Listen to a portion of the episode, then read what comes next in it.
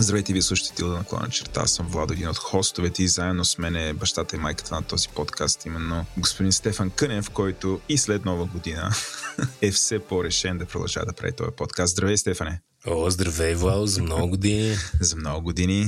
Изглеждаш страхотно, почти като, като младия дядо Коледа вече. Благодаря ти, надявам се, брат ми не е станала бяла, обаче и затова казваш младия. Е, именно заради това. Въжи, въжи.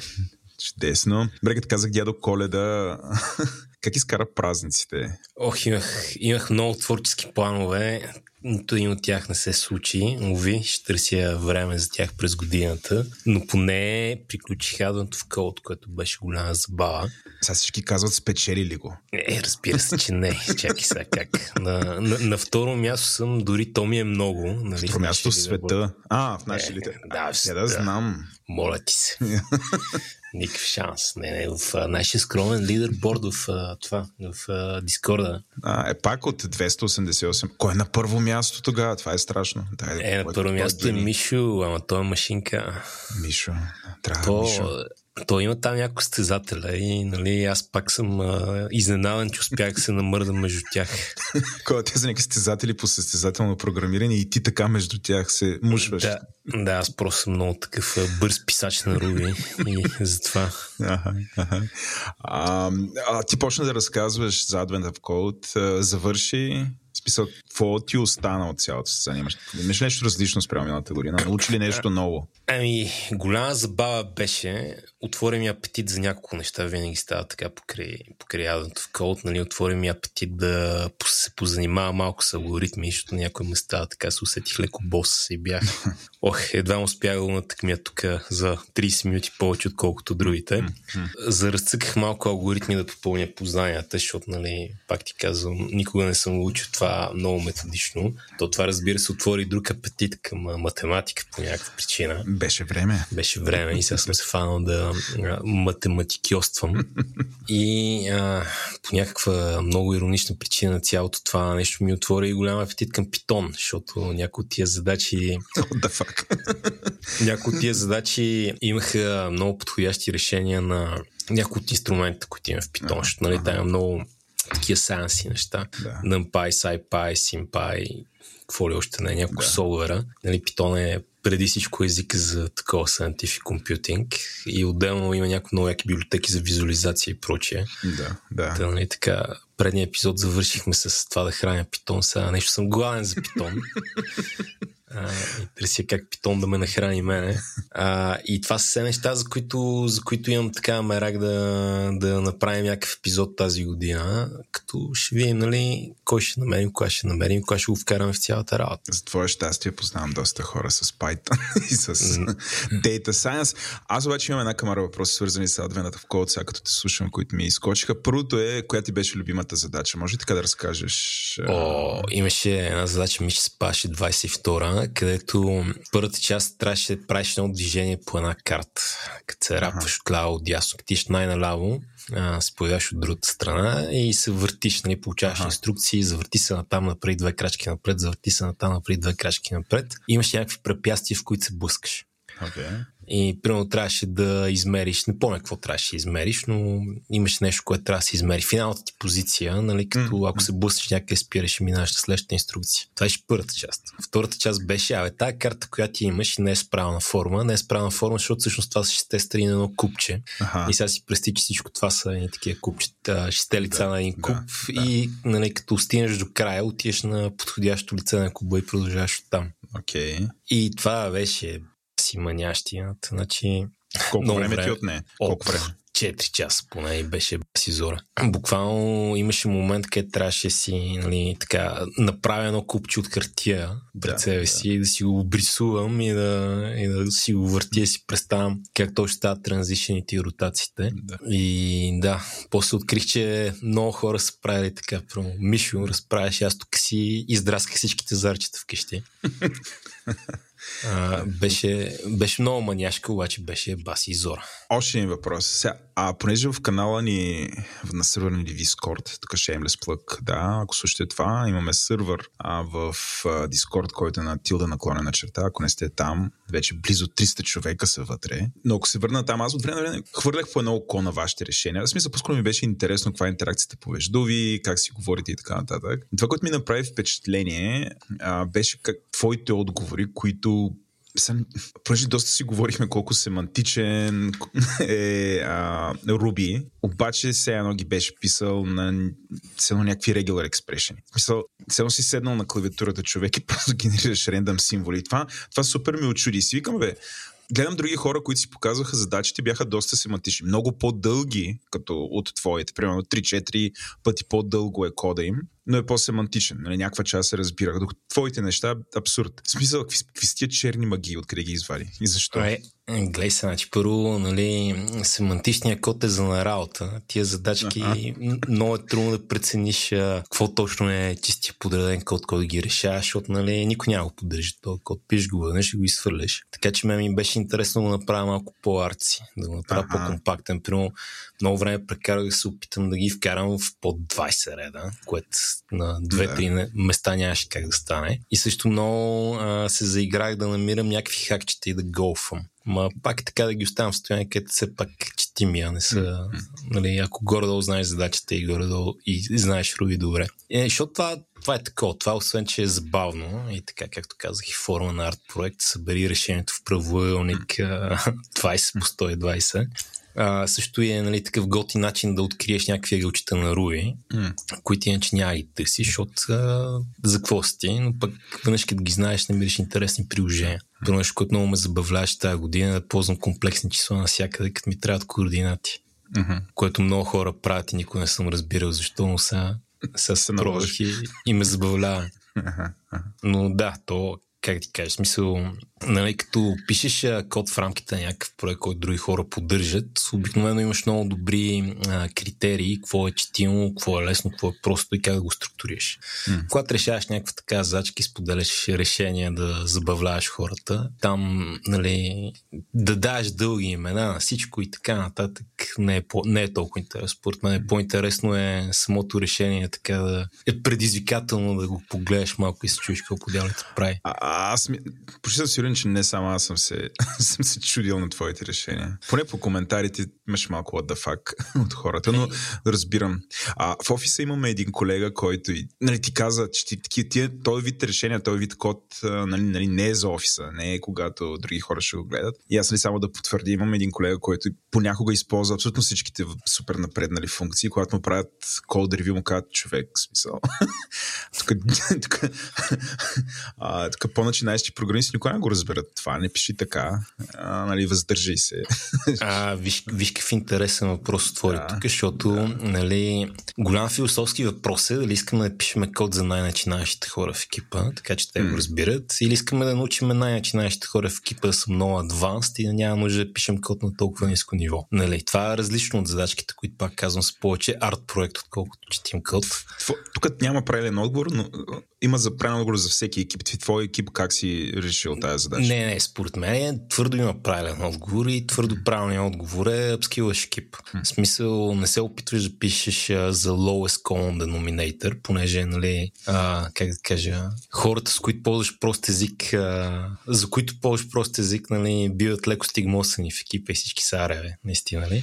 От една страна. Това е едната причина. Втората причина е, че за всеки винаги е по-добре да апскиване, отколкото нали, да седи на ниска летва. Но се много често за менеджмента. Не. Сега, менеджмента, ако чете кода и не е програмист. А, не, той не, гледа оправя. кода, гледа и ни времена. Тоест, от тази гледна точка казвам, че нали, то зависи кой питаш. Нали, че абсолютно разбираемо, че екипа, ако екипа не се развива, той е мъртво месо. Нали, тук съм 100% съгласен с теб. Но понякога нали, променливите са колко време има имаш, а, затова може да отделиш ресурси, какви хора, какви хора можеш да си позволиш да имаш, колко бързо ги заменеш, такъв, такъв тип неща. Но... Да, но това, това не е такова. Това според мен не е а, функция на колко адванс ти е екип в момента или колко така адванс кавички ти е кода. Като под адванс няма при да напиш, намериш някакъв криптичен начин да го напишеш, нали? Имам пред basic като да кажем да ползваш мап вместо цикъл, в който нали, ръгаш масив, някакви такива работи. Да, да. Защото ако тръгнеш да дъмдаунваш начин по който пишеш, нали, не е възможно най-криспи, ясния, семантичен, ами е така на basic English, mm-hmm. на basic там езика, който пишеш. Това е мъчително за всички. Нали. Хората, които владеят език по-добре или инструментите по-добре, трябва да прекарат повече време да го правят по-глупав начин. Mm-hmm. А хората, които още не го владеят, или потенциалните хора, които някой ден ще наймеш, които още не го да, владеят, да. губят много добра възможност да скимат и научат нещо ново и станат по-продуктивни. Съгласен съм. Добре, връщам те пак една стъпка назад. Абе, ти се заклеч, той е Advent of Code. Няма го правиш само на Ruby или дори говориш, че ще го правиш само на NIM. Какво стана, къде се появи това Ruby и всъщност правиш ли го на NIM? Да, не. Прави го, прави го и на двете. Никой не съм казал, че няма го правя на Ruby. Как, че няма стезавам много и не се състезах много. Не, че ако стезах много, щях съм по-напред. Нали? Мишо е просто машина, пак да кажа. Ей, Мишо, поздравление. Но направи го и на Ним. И Ним доста ме изкефи. То може така, би това... Е, това, това исках да те питам, да. Дай тук едно ревю. Това, това, това леко така ми вкара а, а, питон под кожата, защото Ним много приличен питон в известни отношения. В смисъл, в много отношения е фундаментално различен питон. Например, има семантична идентация и има лек питонски вайб в него. Личи си, че си вдъхновен. И мен доста ме изкефи. Сега не ме, не ме зариби чак толкова дил, колкото ръст ме зариби, но определено виждам много, много, много яки работи в ним. Даже много голям мерак беше да поканим за първи гост тази година за Хари, който е от хората контрибютвали в ним. Ови, заради болести, пътувания или какво ли още не, не се наредиха баш така звезди, така че го поканим за втория епизод, да си поговорим за това. През това време мога подгреете, като го чуете в Nurse to Nerds където да. е записал един епизод за дебъгери, който е мега интересен, защото и Захария е машина. Два епизода е записал. Един е с новините, други, или то това е един и същи епизод. Да. Това е един и същи епизод, Добре, те просто ги правят на части. И да, готино е. Сега има много критики към книгата за ним, писана от автора на ним. Това е друга тема. Така. Добре, ако, ако го сравниш с Руби, в смисъл при кои задачи, някакси, какви типове задачи ти бяха по, по-удачни да ги решиш с ним спрямо Руби и обратната? Не, нищо не ми беше по-лесно на ним, нали? Защото си по-нов за това, не? Спрямо ним. От някъде, да, от друга страна е такъв статично типизиран high performance език, което, нали, основната ми теза е, че като пише на статично типизиран high performance език, програмата ще работи много бързо, но винаги процесът ще може да е малко по-бавен, може да е много по-бавен, но ще е по-бавен от това да се ще напише също нещо на... Процеса на писане имаш предвид, че е Процеса на писане. Mm. Нали, има супер много така астерикси и така нататък. В смисъл, дефинитивно, като пишеш някаква такава малка задача. Като пишеш голяма система, която трябва да поддържиш, трябва да флеш в нея, нали, тия неща като преносима типизация почват да помагат. Но като имаш такова, като имаш а, ясен проблем и ясно решение в главата, за мен е статична типизация може да ти пречи само. В смисъл, не е толкова да ти пречи, че да е дисквалифицира, нали, защото тя има други бенефити, но като гониш, като гониш скорост, колко бързо ще завъртиш пистата, просто дори да стана цар на ним, не мисля, че съм толкова бърз, колко че съм на Руби. That being said, програмите на ним минават много по-бързо от повечето програми на Руби, които написах, но това е нормално, защото програмите на не ги писах да са бързи, докато па и да ги бях написал са бързи, нямаше толкова бързи. Mm. Но ези, език е много готин, не искам да сполвам всички детайли, които ще задълбавам в тях следващия да, епизод, да. но е определено зарибящ. Добре, няма сполваме за, за ним и за а, следващия епизод, обаче да си поговорим малко за това, какво да очакват от нас а, тая година, нашите слушатели. Сега ти вече казахме Machine Learning, малко казахме Python, казахме ним, три неща, обаче съм сигурен, че има е повече. Нито веднъж не сигурен. Има повече със сигурност. Да. Нито веднъж не казах Machine Learning. Аз го казах. И аз си го правя. Аз, ти го каза, знам. знам, знам. Имам доста идеи. Както казах, така сега съм развихрил един апетит покрай Python. Развихрил съм един апетит покрай NIM. Планирал съм така един епизод да си плюс плюс, че много хранихме последните епизоди. Са, нали, okay. малко, малко любов да му дадем. Ще го бъндълнем ли с Objective си или тотално? Не, не, не. не. Много различни неща в да, интерес на okay. Но започва да става, ако продължим в тази тенденция, ще почнем да правим само епизоди за езици за програмиране, което на мен ми е интересно, ама не за всички интереси говорим да, само за езици да. за програмиране. Така че искам да задълбавим в някои други неща, които все още са технически, а не soft skills, например.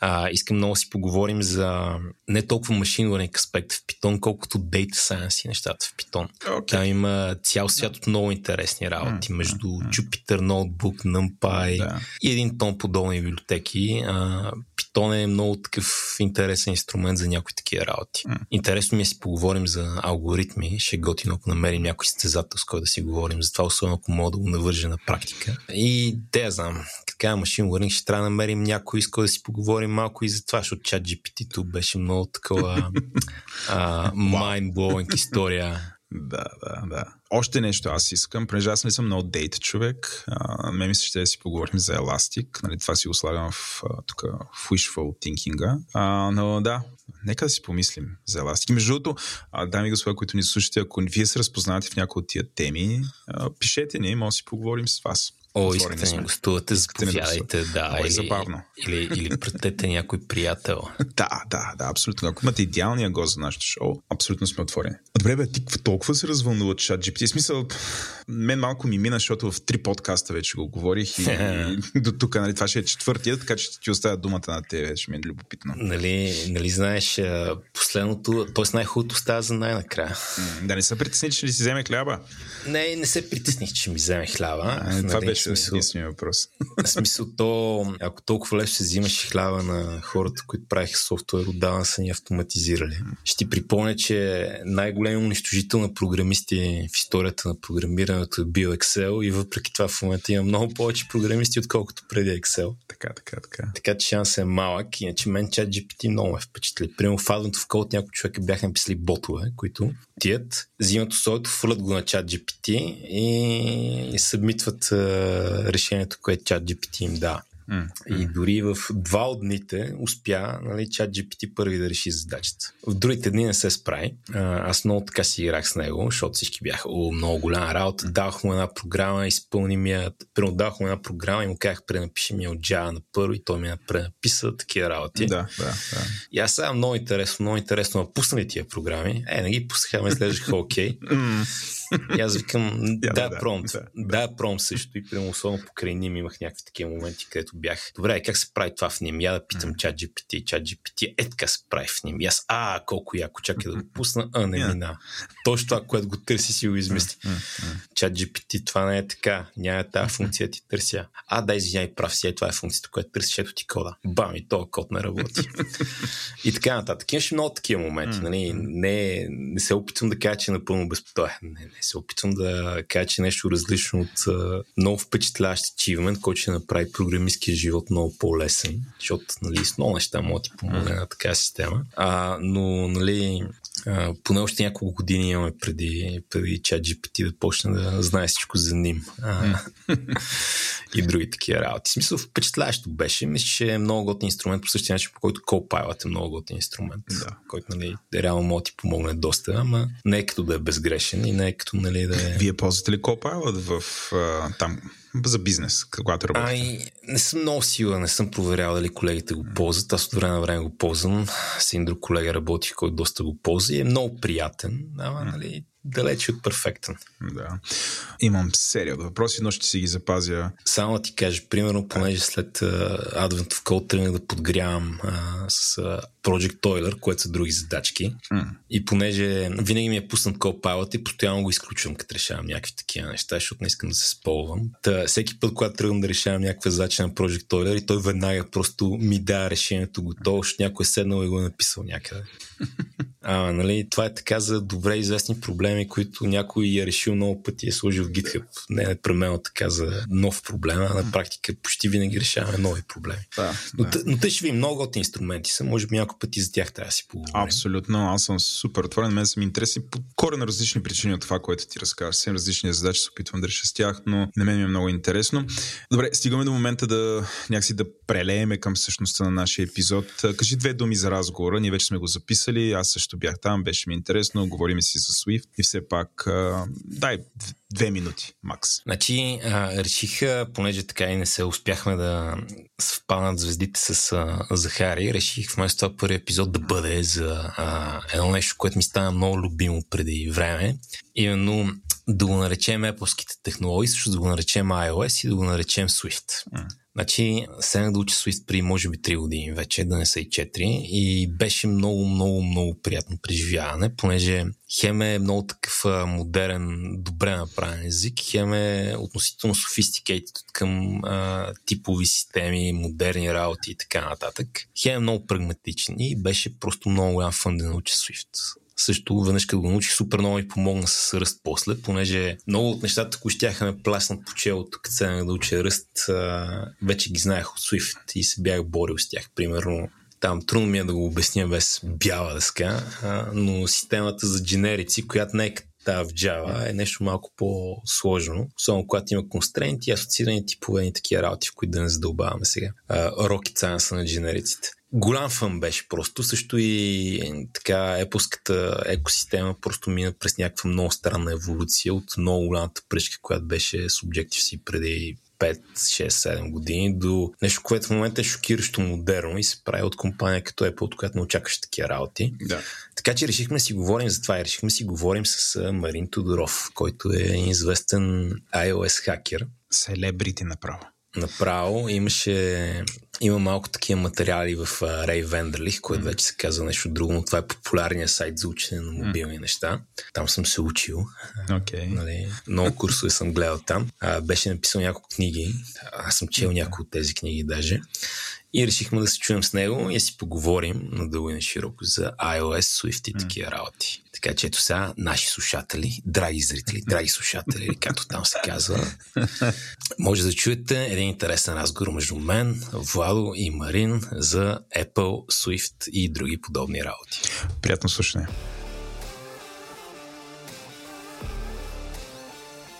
Без инструкции направо. Без инструкции директно влизаме горещо, е така. Абсолютно. Добре, ако, ако така искате да дадете, дайте. така. и какво? И какво се случи? Какво ще разказваш? Не, от 99-та за 2007 бях в София. Всъщност 2000-та пуснахме с едни приятели онлайн списание за литература, което се казваше СНАФ. И в СНАФ се запознах с всичките там, които повечето хора, които всъщност ми станаха приятели и колеги и така нататък, като такива хора като Мартин Митов, Жустин Томс а, и включая много други, които... Словото беше Мартин Митов, нали? Да, да, да. да. Ние почти, почти, почти с някаква минимална разлика почнахме с словото. Имахме такъв приятелски спор с Мартин Митов, кой е бил първия, кое, кое е било първото електронно списание за литература на български. А, и ти си бил... Според ще ги наричахме езини. Езин. О, да, да, разбира се. Наричахме значи, ги. Там да се, да се познаваме. Аз правих едно BPM зона за хиперкултура. хиперкултура. Да, ми бил съм по всичките тия сайтове, да. съм бил, да. да. Е- Хиперкултура или киберкултура? Значи първо почна с кибер и няколко години по-късно го променихме на хиперкултура. Са такива смешки. Това е може би най-странното начало за момента, което имаме за подкаст, който ще е за програмиране. Аз съм Владо, един от хостовете, ако се чуете кой е. Тук да сетнем кой как звучи. А, заедно с нас е Стефан. Здравей, Стефане. Здравей, Владо, как си? О, о, този глас как ми липсваше. Аз съм добре, ти как си? И аз съм добре, бил съм и по-добре, малко ми е запушен носа, не знам дали се чува. Не, дава, дава, абсолютно, аз съм Р. Аз казах 30, ама сега колкото повече ми говориш, съм склонен да вдигам, да вдигам рейтинга, който ти дава. Значи а, важно да има бъфове. Трябва да има бъфове. Бъфо при тебе е силен. Аз да попитам Марин, който между другото, да, трябва да да поклон, поклон, поклон пред а, нашия колега от а, Говори Интернет Унко, който ни свърза с Марин, а, с който се познават от, а, както разбрахме в предварителния ни разговор, а, се познават а, от а, Черпан. Това е, тук е черпанската програмистка школа ни гостува в този епизод. Въпреки, че тя се е развила и може би не е България, но а, нашия гост а, Марин, с който ще си говорим за Swift и не само, и ще всякакви неща, iOS. Аз от тук искам веднага да кажа, че аз съм андроидаджия, т.е. този разговор не само, че ще е за програмиране, ще е за технология, която потенциално мен не ме касае, освен ако вие не ме убедите в обратното. И аз да започна с първия ни абсолютно задължителен въпрос, който имаме към Марин, който е първия компютър и как така подялите се запали към програмирането и въобще да, как се стигна до тук? О, добро утро на всички. Или добър ден, или добър вечер, защото не се знае кога са попаднали на нас тия хора. Да. Ами, тогава просто на слука на всички. На слука, да. Първият ми компютър беше правец 8S. И да, значи не дървения, ами пластмасовия. Те, нали, отначало бяха, в смисъл, наподобяваха дървен. Имаха един телевизор София 31 ли беше нещо от този тип отгоре за екран, а пък Моя беше от тия, които са изляти от пластмаса и имат монитор, който излят от същата пластмаса, изглеждаха като едно нещо. Много беше готино. И а пък как се запалих? Ами, не знам. Всички други деца, които познавах, които бяха може би едно или две, които имаха компютър, искаха да геймат през цялото време, пък аз не ми харесваше, исках да програмирам. Това коя година? О, 92-а. О, след комунизма. Защото бях почти сигурен, че ти си бил в тия компютърните клубове, дето бяха... Във всеки град имаше компютърен клуб, това по времето на комунизма, в който имаше правеци. И всички деца всъщност вместо да правят нещо с тях, играеха игри, ама явно ти си по, по-млад си от мен. А, апропо, аз също бях в такъв клуб.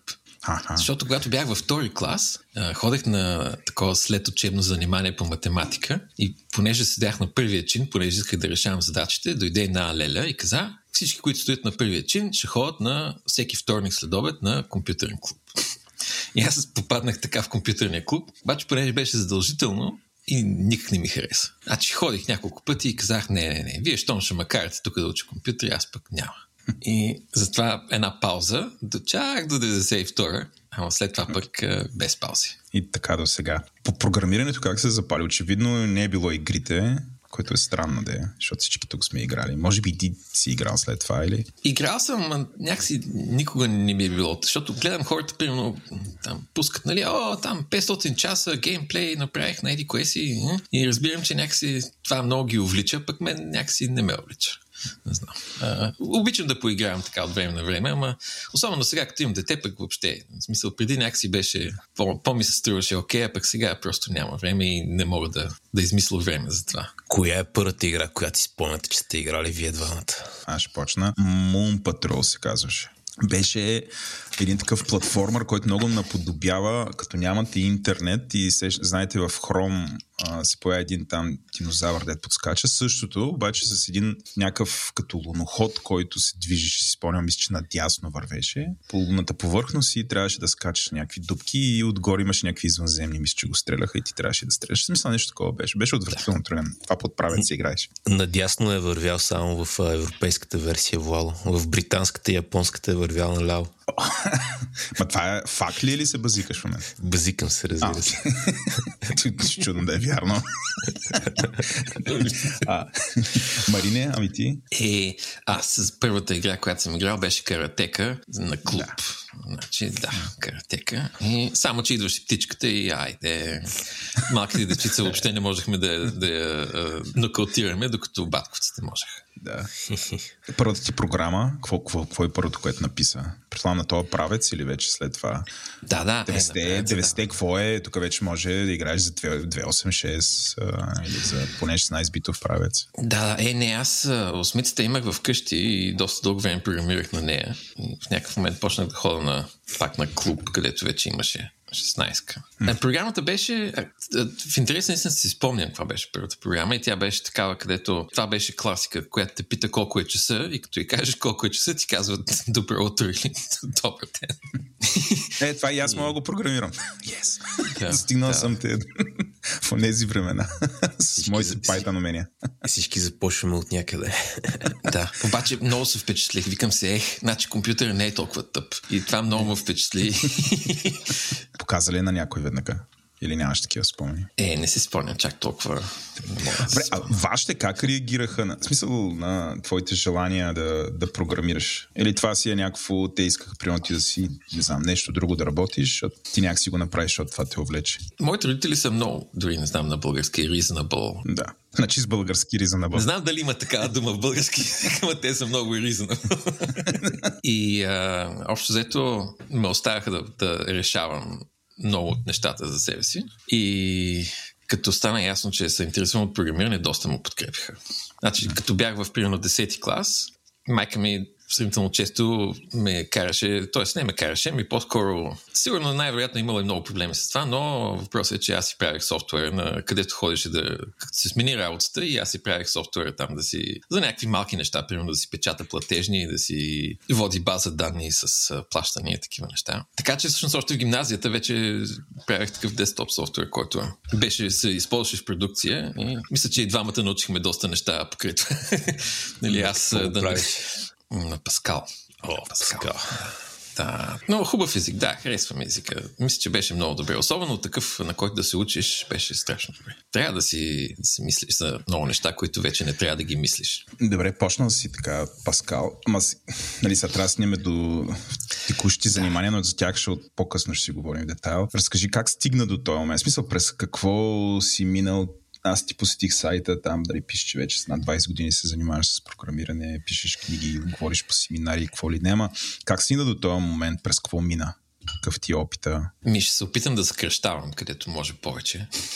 За това си говорихме вчера в предварителния предварителен разговор. Споменах разни неща, на които се смяхме. ами, края на 90-те в София беше много интересно време, в което аз започнах да уча в УНСС. Обаче баща ми се разполя, имаше други проблеми и трябваше да почна да работя. И 99-та започнах, оставих университета и почнах да работя на пълно време като веб девелопер и правих сайтове. Само, че по това време фирмите, които правиха сайтове, бяха много странни. Значи тогава нямаше такива магазини, както сега има, за да имаш сайт, за да продаваш, нали, да правиш оборота ми. Тогава правиха сайтове, просто защото някой ги беше убедил да си направят. И повечето правихме такива сайтове за кабели, за какви ли не работи. И, и страшни образи може да се срещнат по, по такива срещи с клиенти и по разни други неща. Имаше хора, примерно, при които трябваше да ходиш да взимаш снимки за сайта. Те си държаха пистолета на масата през цялото време. Разни... Wow. Абе, беше страшно време. 90-те бяха супер. Включая, разказвах на Владо как а, не посети в офиса един, който в бастуна му се отваряше дръжката и се изваждаше сабя. И... И какво каза? Тук, тук Марин е бил в някаква альтернативна викторианска София. да, ми... Да, виж какво не знам. Ние през цялото време офиса ни беше в изток, в други квартали може да е било различно. не знам. Не знам. В изток така беше, всички имаха пистолети, които обикаляха около, там около блока, в който не беше офиса. И той въпрос ни с сабята. Джипа му спираше точно пред входната врата, нали? Излизаха двама, които да пазят всички страни. Той се шмъгваше такъв нали, през вратата. Изобщо беше чудно време. Имаше доста много такива, с които трябваше да се разкажа, да се, да се... А, една история, която е само една минута. Един от тия сайтове беше сайта на Уругвайското посолство в София. И те, те са някакви много симпатични там. И шефа ни изпрати мен и моя колега Даниел, такива облечени с костюми, за да вземем снимка на националното уругвайско цвете от посолството и да снимаме знамето им. Те си имат национално цвете. И това национално цвете го търсиха страшно много време едни две жени, които не можеха да го намерят в посолството, къде, къде му е снимката. И накрая намериха една снимка. И ние такива през цялото време там с Даниела се прикаме някакви глупости. И докато се върнем в офиса, който беше там на центъра, тая снимка изчезна. Някъде съм я изгубил в трамвая, примерно. И голям страх, голям страх тук, че от посолството ще ни триецол на главите. Намерихме някаква снимка от интернет, изкопирахме и сложихме вместо тази, която ни бяха дали. И накрая се оказа, че те са забравили и че нали, всичко е. И аз си мислех вече, че с цветето съм минал метър и всичко се оправило. Обаче се оказва, че като сме снимали сградата на посолството, отпред е била колата на посланичката или може би на някоя от нейните служителки, паркирана и страшно мръсна. Okay. И голям проблем. Ужасен проблем. Обаждат се по телефона, скандал. Трябваше да ги каним на гости в офиса, да им се молим, че всичко е наред. И аз, такъв като начинаеш програмист, трябваше цяла вечер да мия колата на Photoshop. И, и на сутринта. И на, и на сутринта сайта на посолството беше с снимка с блестяща кола. Да. Аз използвам момента да се обърна към всички програмисти, които слушат този подкаст и си мислят, че живота им е стресиращ. Нека да си представят колко стресиращо е било да си програмист през 90-те години. Хора с мечове.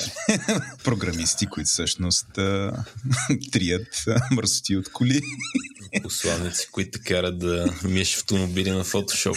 Да, живота е бил доста по-твърд. Така, това е 90-те. Сега, може би да стигне до 2000-те. Ами, след това срещнах едни три момчета, които бяха просто супер и седнахме и работихме в един офис. Направихме си такова като стартъп, както сега се казва. И през цялото време фирмата. много яко. Да, фирмата. Направихме фирмата и почнахме как, да бачкаме. А как се казваше тази фирма? Известна ли е после последствие или не?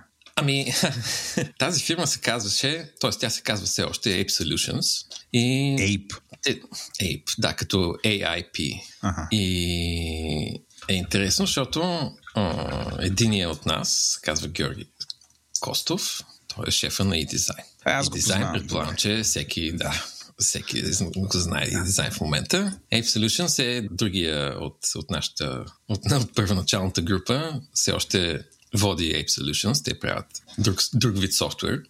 И четвъртия се казва Петър Михайлов и той е сетиото на Gomba Shop. И Gomba Което Shop, пак е близо. Мисля, мисля, че пак е с си дизайн бяха близки ли? Да, Георги, и той е там също да. в Gomba Shop, да. И така. А пък аз след, може би, 6-7 години, след като работихме заедно, вече ми почна да ми става интересно какво правят в Европа и потеглих на там. И в Европа работих в различни фирми и от 2010 насам всъщност започнах с iPhone, като беше iOS 3 и от тогава насам повечето се с това се занимавам. И с iPhone, с Mac и с Swift най-вече. И правя най-различни неща, като напоследък вече не толкова много iPhone апликейшени, но но все пак Swift най-вече с него се занимавам, като интересното е, че последните там 6-7 години работих се за Силициевата долина. А, работих две, повече две години с една фирма, която се казва Realm. Тя прави една база данни за мобилни приложения в Сан-Франциско. А, и след Realm всъщност работих 3,5 години за Apple. Там моят екип беше в Купертино, за Apple, от Германия. За Apple, Apple, да. Какво си правил? Правил с някои известните програми, де всички имат на телефоните си. Ами, има една, да програма, има една програма, която най-вече работих по нея. Тя беше Xcode. И различни неща, които влизаха в Xcode, по-скоро да разбира се. А пък последните две години работих по един компилатор за документация, който е част от Swift Toolchain. И той е open source и за него мога, колкото си искам да говоря, поне всичко е open. Бе, то опит аз разбирам, че като че ли го разбираш, разбираш ги тия плоските технологии. Или ти сам? значи, познавам хора, пред които би, би ме било срам да кажа, че ги разбирам. Но иначе, смисъл, бивши колеги от Apple. Докато аз съм там на, на, на това ниво, нали, ги разбирах нещата, ама си имах някакъв домен, в който се занимавам и там си ги разбирах наистина. Пък иначе те, те са безкрайни нещата в Apple, но те са толкова много, че просто предполагам, че никой не ги знае всичките. И така, и това. И сега стигаме до днес, където съм седнал на бюрото с един протеинов шейк и си говорим си говорим. Аз бих споменал и откъде аз знам за тебе. Имаш участие в Рей Вендерлих, което в днешно време се казва нещо друго. Кодеко май беше. Кодеко се казва. Кодеко. Кажи за това малко. Добре, така. Вашия подкаст много ми харесва. Значи, yes. знаем, толкова обичам да говоря за себе си, че направо вече съм ви фен.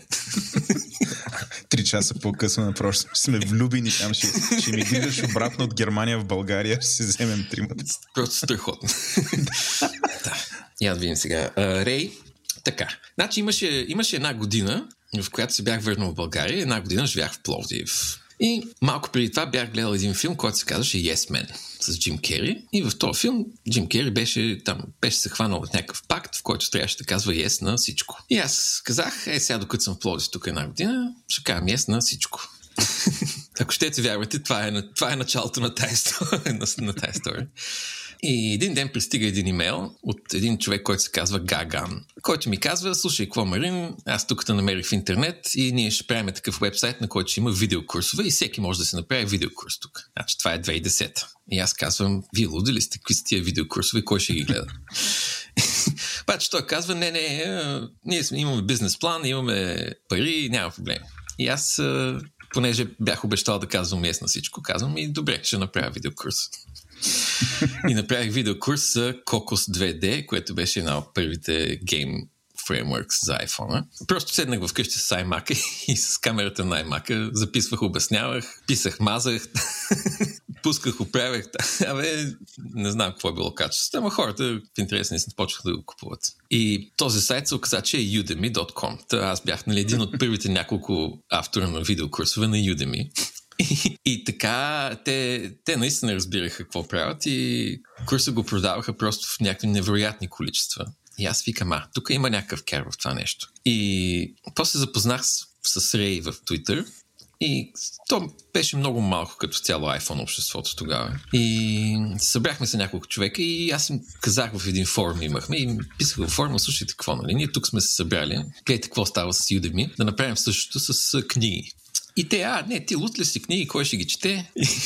И някакси, ама човек трябва това обратно напрежение да го преодолява. И се разбрахме по-късно и се хванахме и написахме книга за iOS 5, като излезе iOS 5.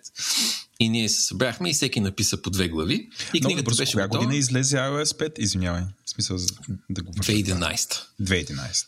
Да. 10 години. Да. И, и така започнахме. Видяхме и книгата така се продаваше, че Рей изпадна в депресия. Рей просто седи вкъщи и, и се чуди. Аз какво да правя? Защо, защо да работя повече, след като тия книги изкарват толкова пари? Това е реално просто. Човека беше абсолютно демотивиран. какво да прави по-нататък. И след като преодоля тази депресия, реши, че ще си направи такава фирма, която да е издателство. И целият пайплайн, в който има редактори, художници и прочее, ще го, ще го направи такъв идеален. Така че хора, които нямат време да се занимават с това целодневно, могат просто да напишат нещо, да измислят кода и да захранят този пайплайн и пайплайн от другата страна изплюва книги. И той започна да се строи там неговата медийна империя, пък аз си продължих да си пиша от време на време и това ме устроива много. Сядам, измислям примерите, разучавам какво трябва да се покрие, приготвям нещата, написвам ги и ги подавам само на следващия човек по редичката и те вече си работят там и накрая излиза книга. Много интересно. Колко време И отнема така. една книга да излезе от конвейера? Ами, примерно последната започнахме много късно и трябваше много бързо да се работи. И мисля, че два месеца, два месеца и половина някъде отне, за да се направи. Но тогава пък бях свободен по цял ден. Тогава пък просто два месеца, наистина от сутрин до вечер се занимавах с това. И така. Последната е Modern Concurrency in Swift, или?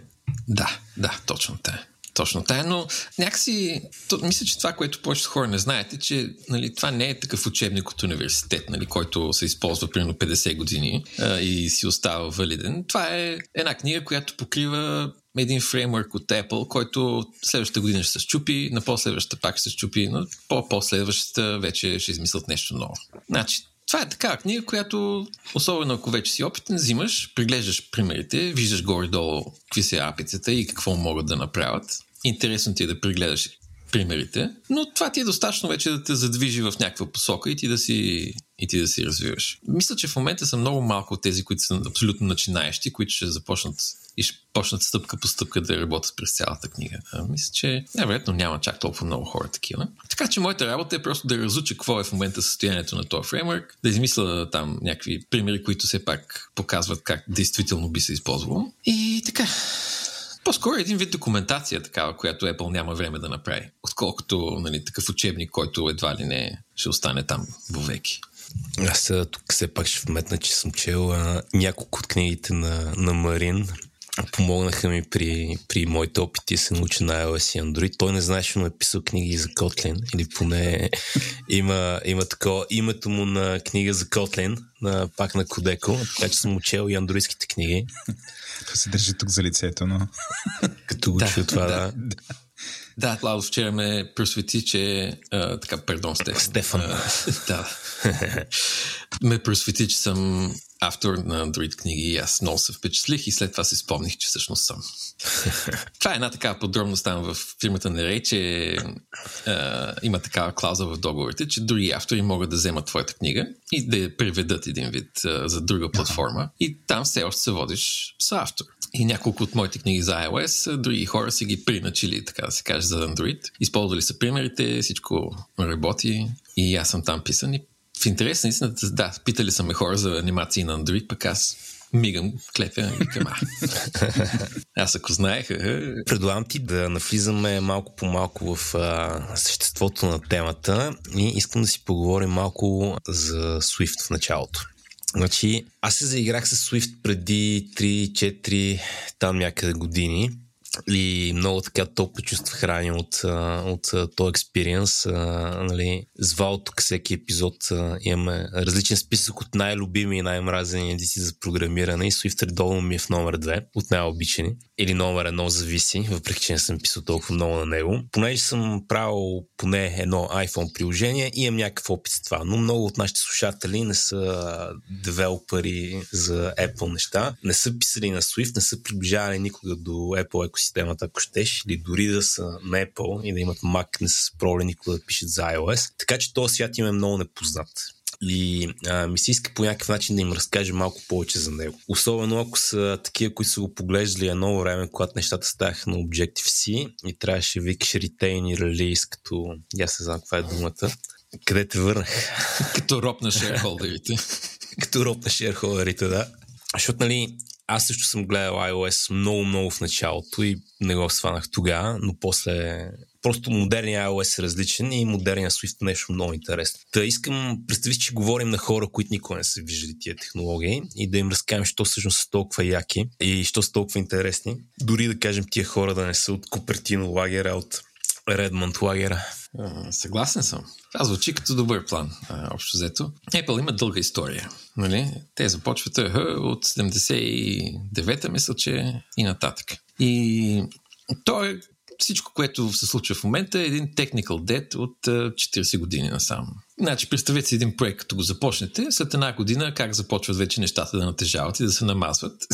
Е, представете си, че след 40 години продължава същата фирма, продължавате нещо подобно да правите, значи нещата стават чудо. И има много неща, които са валидни и са важни, но те си имат свой багаж с дълга история, който трябва да се носи, за съжаление, и за бъдеще. Това, което според мен се случва е, че просто Apple през цялото време работи да подобрява нещата и да се опитва да, нали, малко по малко части от багажа вече да ги оставя някъде по пътя. И Swift е една такава стъпка в този процес. Когато се програмираш с Objective-C, а пък да не говорим за Objective-C 1, защото в момента е 2, нали, това е голяма стъпка напред, а пък едно беше още по-зле. Та, когато беше такива нещата, 90-те и началото на 2000-те, повечето програмисти за Apple бяха едни такива мъже на средна възраст, повечето побелели, които са били млади, когато е започвало всичко. И не случайно Стефан казва, че нещата изглеждаха трудни в началото, защото това беше как така, настроението и изобщо очакванията за Apple програмисти. Аз бях в 2007 в един евент на Apple в Прага, където представяха Objective-C 2 и имаше не, може би 30 човека, от които аз бях най-младия, ама с много, с много бях най-младия там. И беше толкова скучно, че в средата се отказах просто. Реших, че няма смисъл и си тръгнах.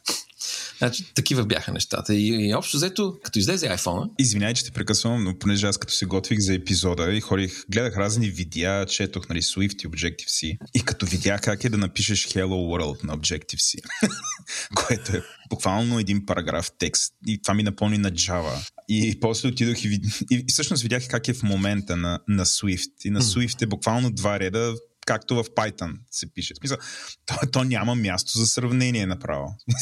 и аз си казвам, добре, това на мен ми изглежда сложно, но сега, сега като ви слушам и вас, такива супер опити програмисти, на вас ви изглежда сложно. Значи викам си, не съм само аз. Та, огромен да, прогрес, ако трябва да ги сравним едното с другото. Да.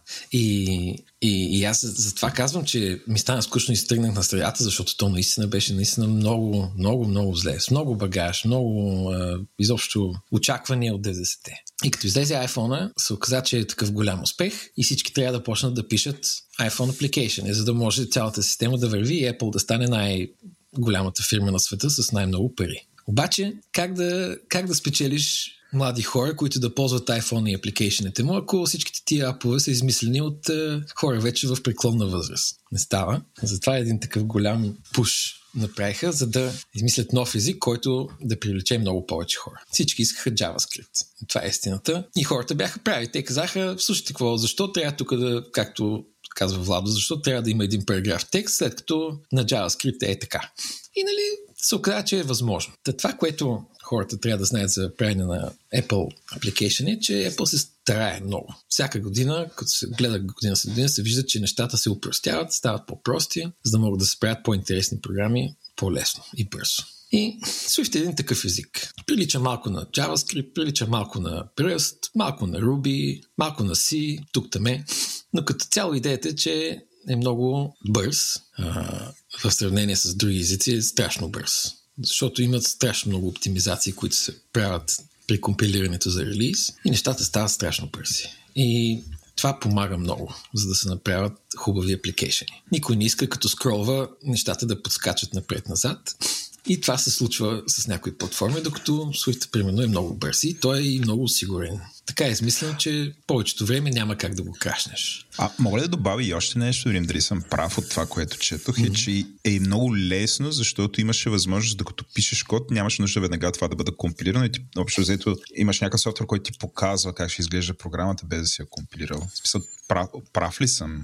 И това да. нали, го даваха като пример, че за начинаещи програмисти е изключително лесно. Да, да, да има, такова, има такова нещо. Това е едно от, смятам, предимствата, че идеето за Swift, Xcode, е много дълбоко интегрирано с компилатора и с рантайма, който всъщност движи нещата на Apple платформи. И Xcode разбира много неща от твоята програма, преди да си компилирал. Това е едно от нещата, които сега са голяма, голямо предимство. В смисъл такъв, че Xcode ти анализира кода, докато го пишеш и казва, о, в, в е тая част на кода ти тук не можеш да хвърляш грешки, или пък в тая част на кода ти не можеш да викаш asynchronous functions. И така и става все по-умен, все по-умно идеето. И това е една от, една от нещата, които прави също така. Има си превю и Xcode гледа ти кода, вижда една малка част от него, коя, по която работиш и ти я представя как би изглеждала в една програма. И понеже това се случва без да прекомпилираш, без да пускаш цялата програма и така нататък, може да правиш интересни неща. Примерно да кажеш на Xcode, искам това малко нещо, само това view тук, което прави тия две-три неща.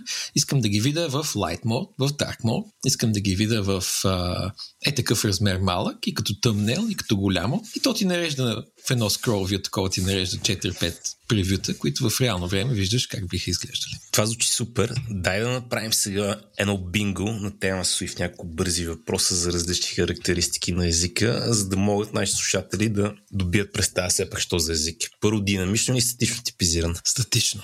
Когато компилираш програмата, всичко се знае и няма място за грешки. Обектно ориентиран, функционален, процедурен.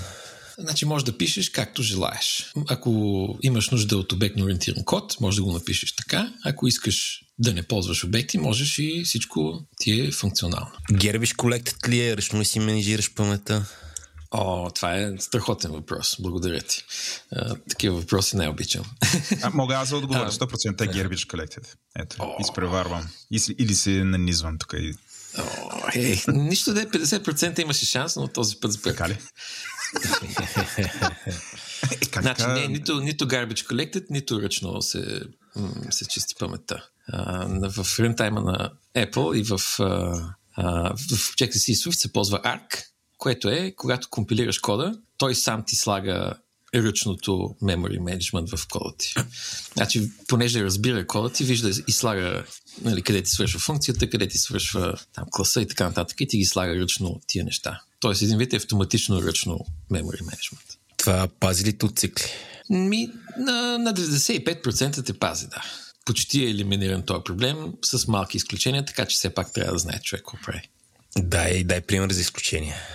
Е, изключенията са, разбира се, когато имаш класове и имаш такива asynchronous някакъв, някакви парчета код, които се изпълняват. Те, разбира се, трябва да знаят, че тия класове съществуват един вид ти ги ретейнваш по този начин. И това е може би вече единствената ситуация в момента, когато трябва да разбираш какво става. И то е сравнително лесно. Има една команда, която казва, е това парче код ще ползва този обект в паметта и искам да го запазя, нали, този обект в паметта, докато това парче код се ползва някъде. И тук е ситуацията, когато ако забравиш някакси да това парче код в паметта някъде или проче, то ще продължи да ретенва този обект и обектът изтича. Но може да кажеш и това парче код ще ползва обекта в паметта, ако е още там. И тогава това улеснява нещата и всъщност решава проблема. Но, както казах, има все пак е, една такава ситуация, в която хората трябва да внимават. Тук говорим за weak self и guard led self равно self танца, нали така? Да, да, точно така. И затова хората ползват повече структури, които нямат такъв проблем и изобщо решават проблема из корен.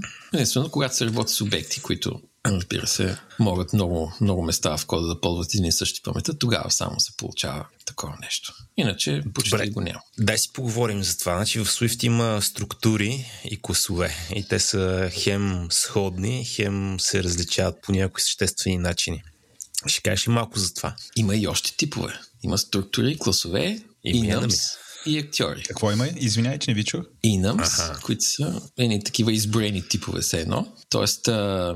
На български вало това са такива data type, алгебрични типове от данни. А, на чист български. чист български. алгебрични типове на данни пак е на чист български. Не го мисля. Як, як да. фичър на езици е. Една мяла такива на стероиди и каза актьори. Да, и актьори. Те кога се появиха? Актьорите се появиха миналата година. Те са също много интересни. Но, добре, в кратце за всичките, за да знаем с какво работим. Структурите са такива типове, които нямат идентичност. Тоест, не можеш да кажеш единия от другия. Примерно 5-10, стринга марин и така нататък. И те са така наречените value types. Тоест, нямат, не се идентифицират по това къде са запазени, ами са просто едно value, една, една, едно парче данни.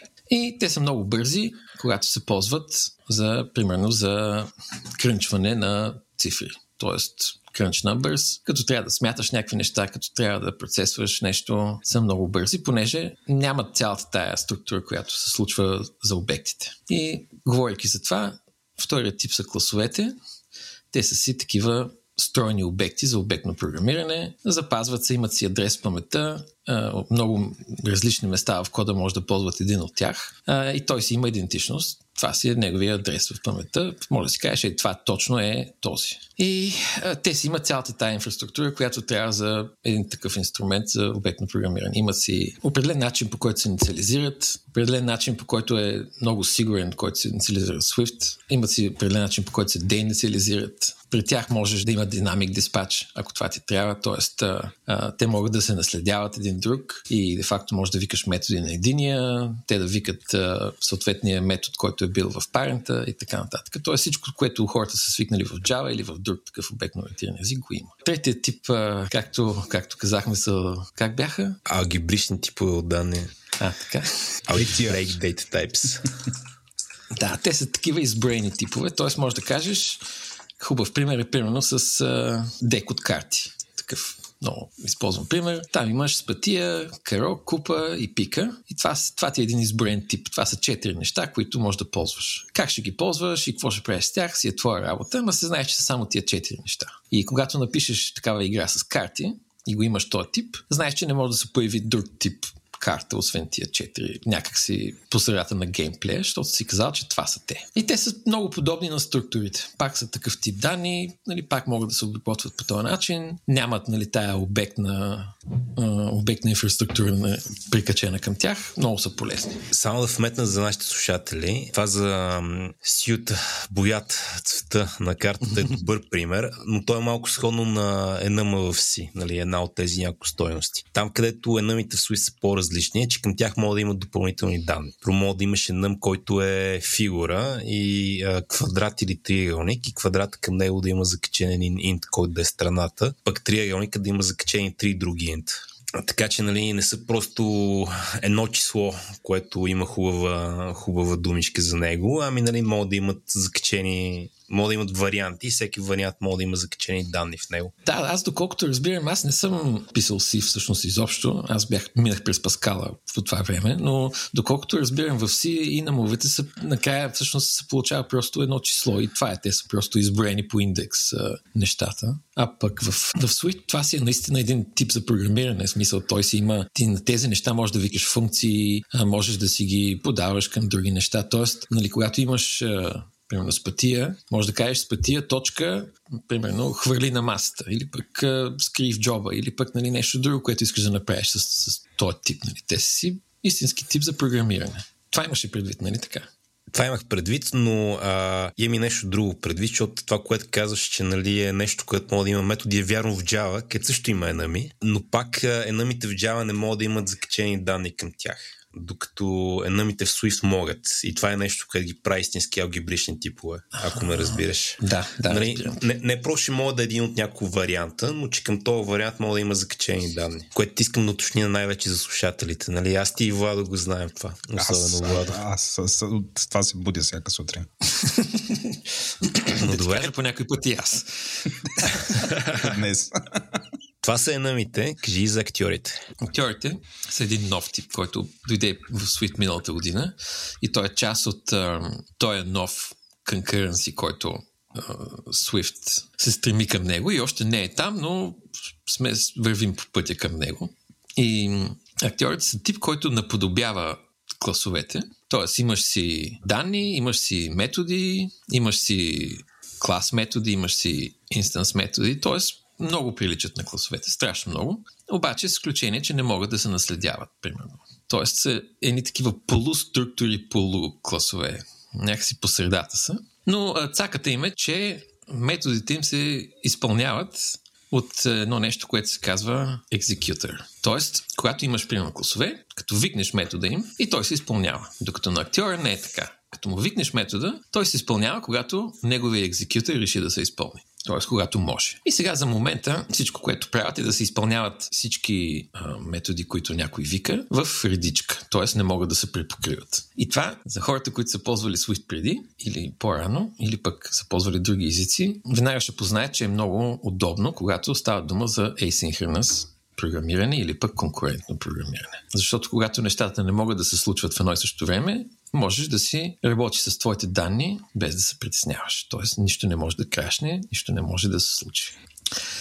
И така и сега Swift се движи в една такава посока, в която ще става конкурентно сигурен и ще предотвратява всички проблеми, които идват от а, мутиране на споделени данни и такива неща. Това с а, актьорите ли ще става или има някакво други механизма в езика, които правят тази сигурна конкурентност а, възможна? Значи актьорите са тези, които ще отговарят за това да, да има такъв инструмент, който ти позволява да пишеш конкурентно сигурен код. А пък този, който проверява нали, за това нещо е самия компилатор и в, в последствие е Xcode. Тоест, когато напишеш такъв код на Swift, който използва актьор и се опитваш да промениш някоя променлива, която не е сигурно точно там, където искаш да я промениш, да се промени и е възможно в някакъв момент да се получи проблем и краш, компилатора казва, аха, значи момент, да спрем тук. Този метод, който ти викаш, може да промени тази променлива, т.е. ти от тук не е сигурно да го викнеш и не ти позволява. Тоест, нещата се предвижват, се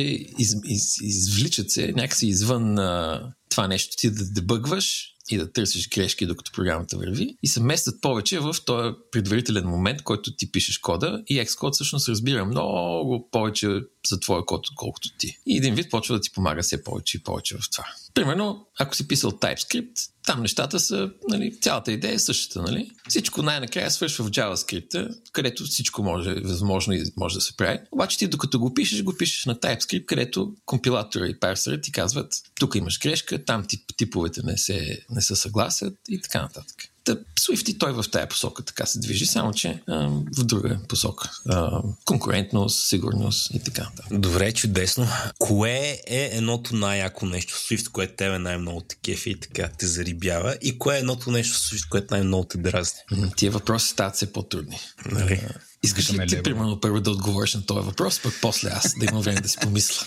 Абсолютно никакъв проблем нямам да отговоря на този въпрос. Като имам предвид, че не толкова, че съм ръждясал малко с Swift, колкото, че не съм гледал 5.5 достатъчно. Едно от нещата, които много ме, но това ще го завърти обратно в моя полза, едно от нещата, които много ме кефи в Swift е, че се развива доста агресивно. В смисъл, като го фанах преди, не знам, 3-4 години, като го гледам сега, и разликата е много драматична са много напред е дръпнала цялата работа. Постоянно има нови работи, постоянно има яки работи, постоянно има и такива културно направени неща от към нали, дизайн на език за програмиране. А, в смисъл, не просто се развива бързо, развива се качествено, развива се добре и нали, е някакво такова официално нещо, което Apple прави. Така че всички тия неща много ме впечатляват по-отделно, заедно ме впечатляват още повече, защото не би го очаквал. Просто да, това е нещо, което най-много ми харесва. Сега, нещо, което най-много ме дразни, не знам, не знам как ще прозвучи, но е Xcode.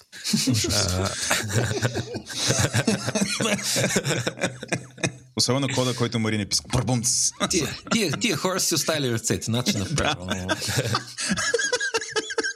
Сега не знам дали са мръднали нещата от, от, да кажем, последния път, като го гледах, но, но винаги е било борба с Xcode при мен. В смисъл, хем е бил бавен, хем като, абе, тук знам, че нещо трябва да направя, а не знам какво и не знам, що не работи. Така винаги е било едно, уф, тук що не мога да се ориентирам, що не мога да го измисля и така нататък. Но това, това, са, това са двете неща. Това, което най-много ме кефи е много бързото развитие. А това, което най-много ме дразни е, че Xcode често не е твой приятел трябва да отворя една скола, че съм съгласен с теб за Xcode. И то, те, те двете неща са като скачени съдове, които казваш. Понеже се развива толкова бързо всичко, Xcode трябва да бъде е, на ниво с, с всички нови неща. И според мен това му пречи някакъв смисъл. Аз се си мисля, че ако имаше, да кажем, пет различни програми, ако някакси се разпадне Xcode на няколко различни продукта, ще бъде много по-добре за всички. Защото той в Xcode можеш и да пишеш код, можеш и да правиш дизайн на 2D игри, можеш да правиш 3D дизайн, можеш да правиш database дизайн, можеш, значи всички неща, които можеш да правиш с Swift, имат някакъв компонент в Xcode. И всички тия неща, наистина, е, мисля, че е трудно малко да се държат в синхрон. И си мисля, че ако бяха различни продукти, може би ще, да е по-стабилна работата и да е малко по-бързо. За тези, които не са ползвали Xcode, те най-вероятно си представят един код едитор, който влизаш там, пишеш кода, run и той тръгва. А пък Xcode всъщност е наистина прави един милион неща, които повечето хора всъщност никога не ползват. Има ли альтернатива? Ох, ами за съжаление имаше една альтернатива до преди няколко седмици. Uh, JetBrains правеше един продукт, който се казваше AppCode, ако се не лъжа. AppCode. Спряха ли? Да, а, това, е, това, е, това е новина за мене. Стефан, Тъма въпросите ми беше какво мисли за апкод и дали е много яко и сега... Мисля, че няма бъдеще. да. Ами, Прогнозите се сбъдват. да, да, ами, да, за съжаление, така е. Това е едно от такова хубавите и лошите неща на, на Apple екосистемата, според мен. Преди че си държат всичко под контрол, нали, могат да бутат където искат и няма нужда да се съобразяват с търт партите, които правят глупости. Обаче това прави и живота на търт партите много труден. Така че. Да, да, да. така е. Извинявай, извинявай, не мога примерно, те да знам, под Vim да пиша Swift. Или мога. А, не, а, може, няма да е също. Просто няма да е също, да. да. Аз, а, не, ако искаш да правиш iPhone apps, има альтернативи. Примерно можеш да ползваш React Native, което е една система там от Facebook, която, на която на JavaScript и на HTML HTML-like language, можеш да правиш iPhone application и, и те стават и на Android и така нататък. Така че има опции. Въпросът е, че ако искаш да правиш такива, които са най-близко до това, което Apple предлага, не е Xcode. Да, и то, нали, може да си пишеш Swift на всичко в интерес на истината. Можеш и едно от да го пишеш и да викнеш компилатора, ама, нали, въпросът е не дали можеш, а защо, а защо би бил? защо би го направил? Мазохизъм. Зависи. Примерно, такива колеги, които пишат примерно само, само за сервер, т.е. Swift, който върви на Linux и примерно кара вебсайтове, те, те си ползват VS Code понеже си има плагин за VS Code, който си има, има си autocompletion, има си нали, връзка с компилатор, има си хубава конзола и така нататък. Така че за един такъв скриптов език, като Swift за сервера, мисля, че е идеално да не ползваш Xcode. Мисля, че е Аз е, това исках да ви питам, защото нали, като чета Swift, всички като това е само за development, за mobile apps. That's it. А то си е език, нали, очевидно, свободен софтуер, може да го ползваш за какво ли не. Обаче, ето питам и вас двамата, извън екосистемата на Apple, популярен ли е за нещо друго? В смисъл, популярен ли е да се пише на ниво сървър с него или там хората си избират го, ръст? В смисъл, има ли някакви други ползи от него? Като казахме трудни въпроси.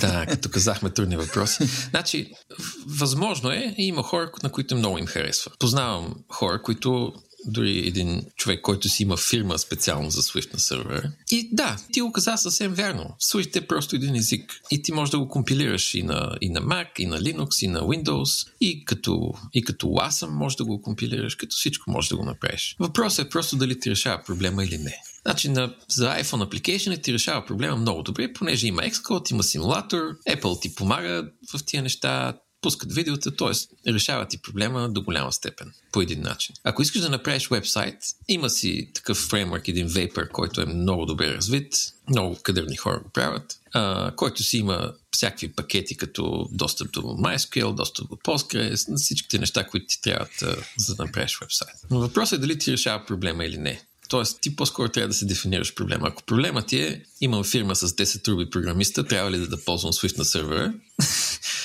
Отговорът е не. Няма смисъл. Или като Стефан с 120 руби програмист.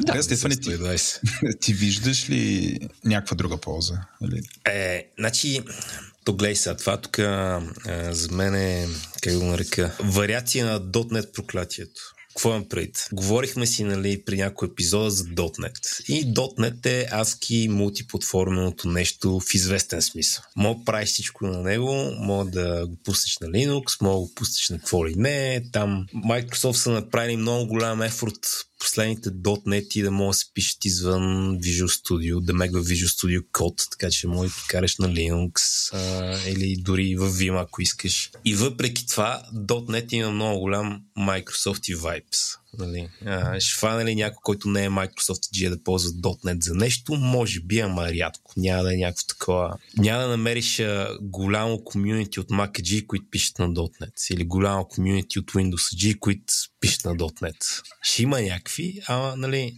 са малко. Екзотични хора.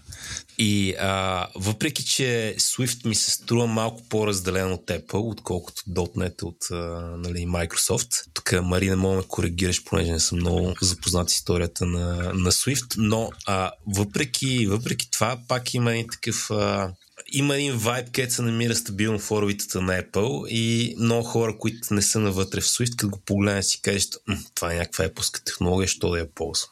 Нали, сега, имаш много причини да я ползваш, много яка технология. Нали, не случайно казвам, че ми е един от много любимите езици за програмиране. А, защото, нали, дава ти а, всичко, дава ти якото от Rust, якото от Ruby, якото от JavaScript на едно, ако щеш. В смисъл, по-хай левел от Rust, да не, не те кара да се бориш с а, мизерите, които Rust те кара понякога се бори с тях. Много е прагматичен, много е експресивен, има мазньочи от Ruby, гледам, че са вкарали а, синтакси за регулярни изрази вътре в езика, което за мен е голям майлстон за езика да е много добър за скриптиране. Така че в това отношение много такъв хубав, бе, нали, да не казвам голяма дума, ама какво би било Руби, ако беше статично типизирано и нали, направено с а, малко по-такива принципи за добре дизайнът език от към теория. Така че като език е много як, като компилатор, т.е. като компилиран код е доста бърз. А, има LLVM отдолу да ребъра. Много яка технология. Но има, има това, има тази орбита около Apple, която е, нали, не че не е универсален, просто повечето хора няма погледнат към него и си кажат това е нещо универсално, което е тъжно, ама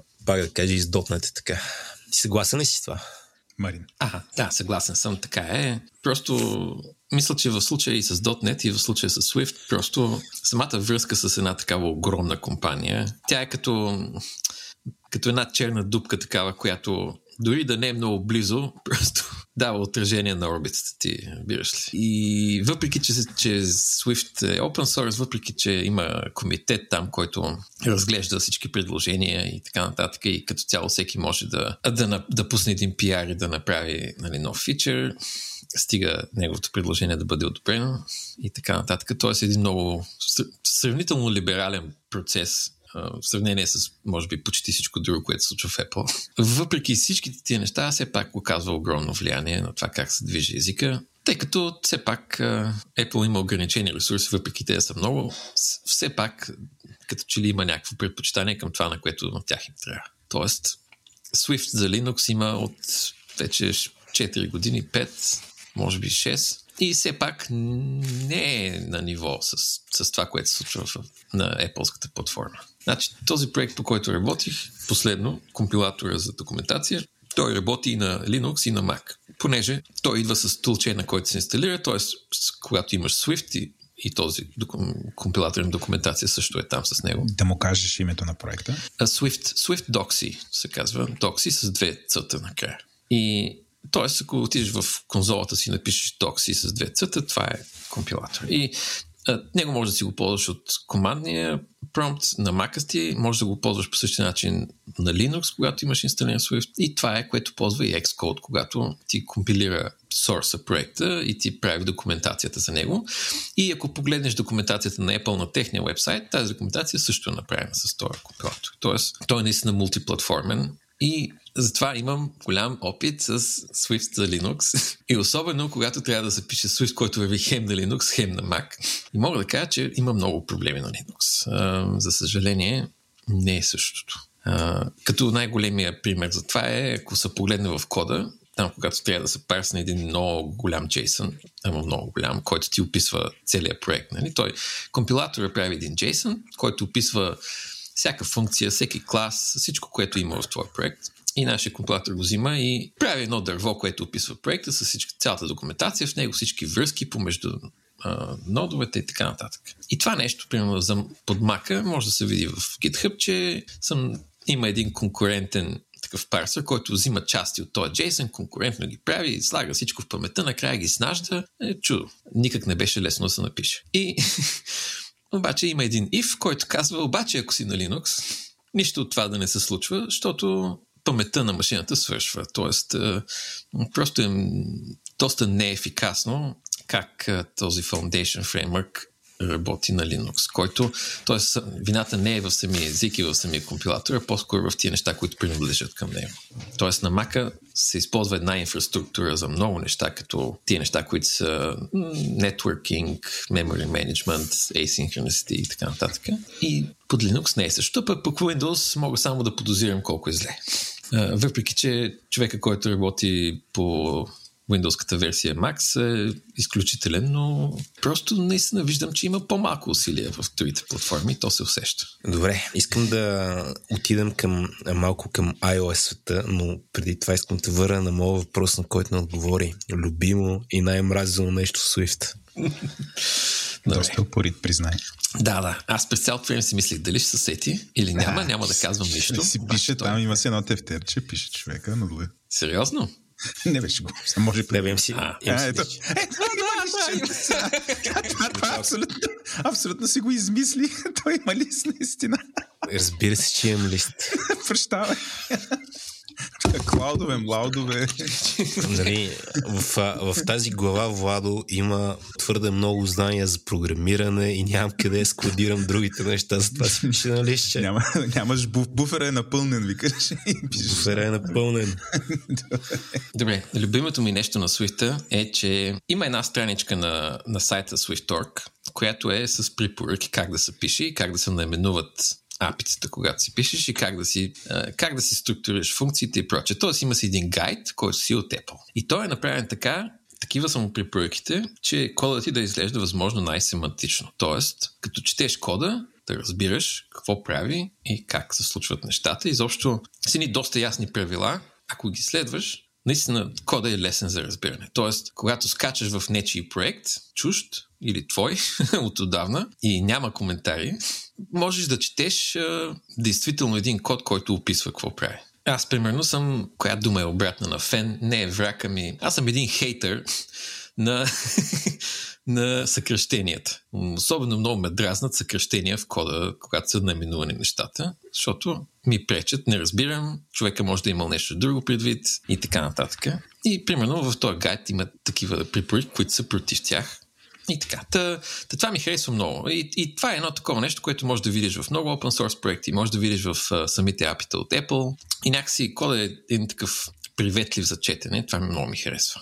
Ама наистина много. Защото, в крайна сметка, всеки има желание да документира, обаче, де-факто, когато скочиш в един чуж код, трябва да можеш да прочетеш кода възможно най-бързо и да разбереш какво прави.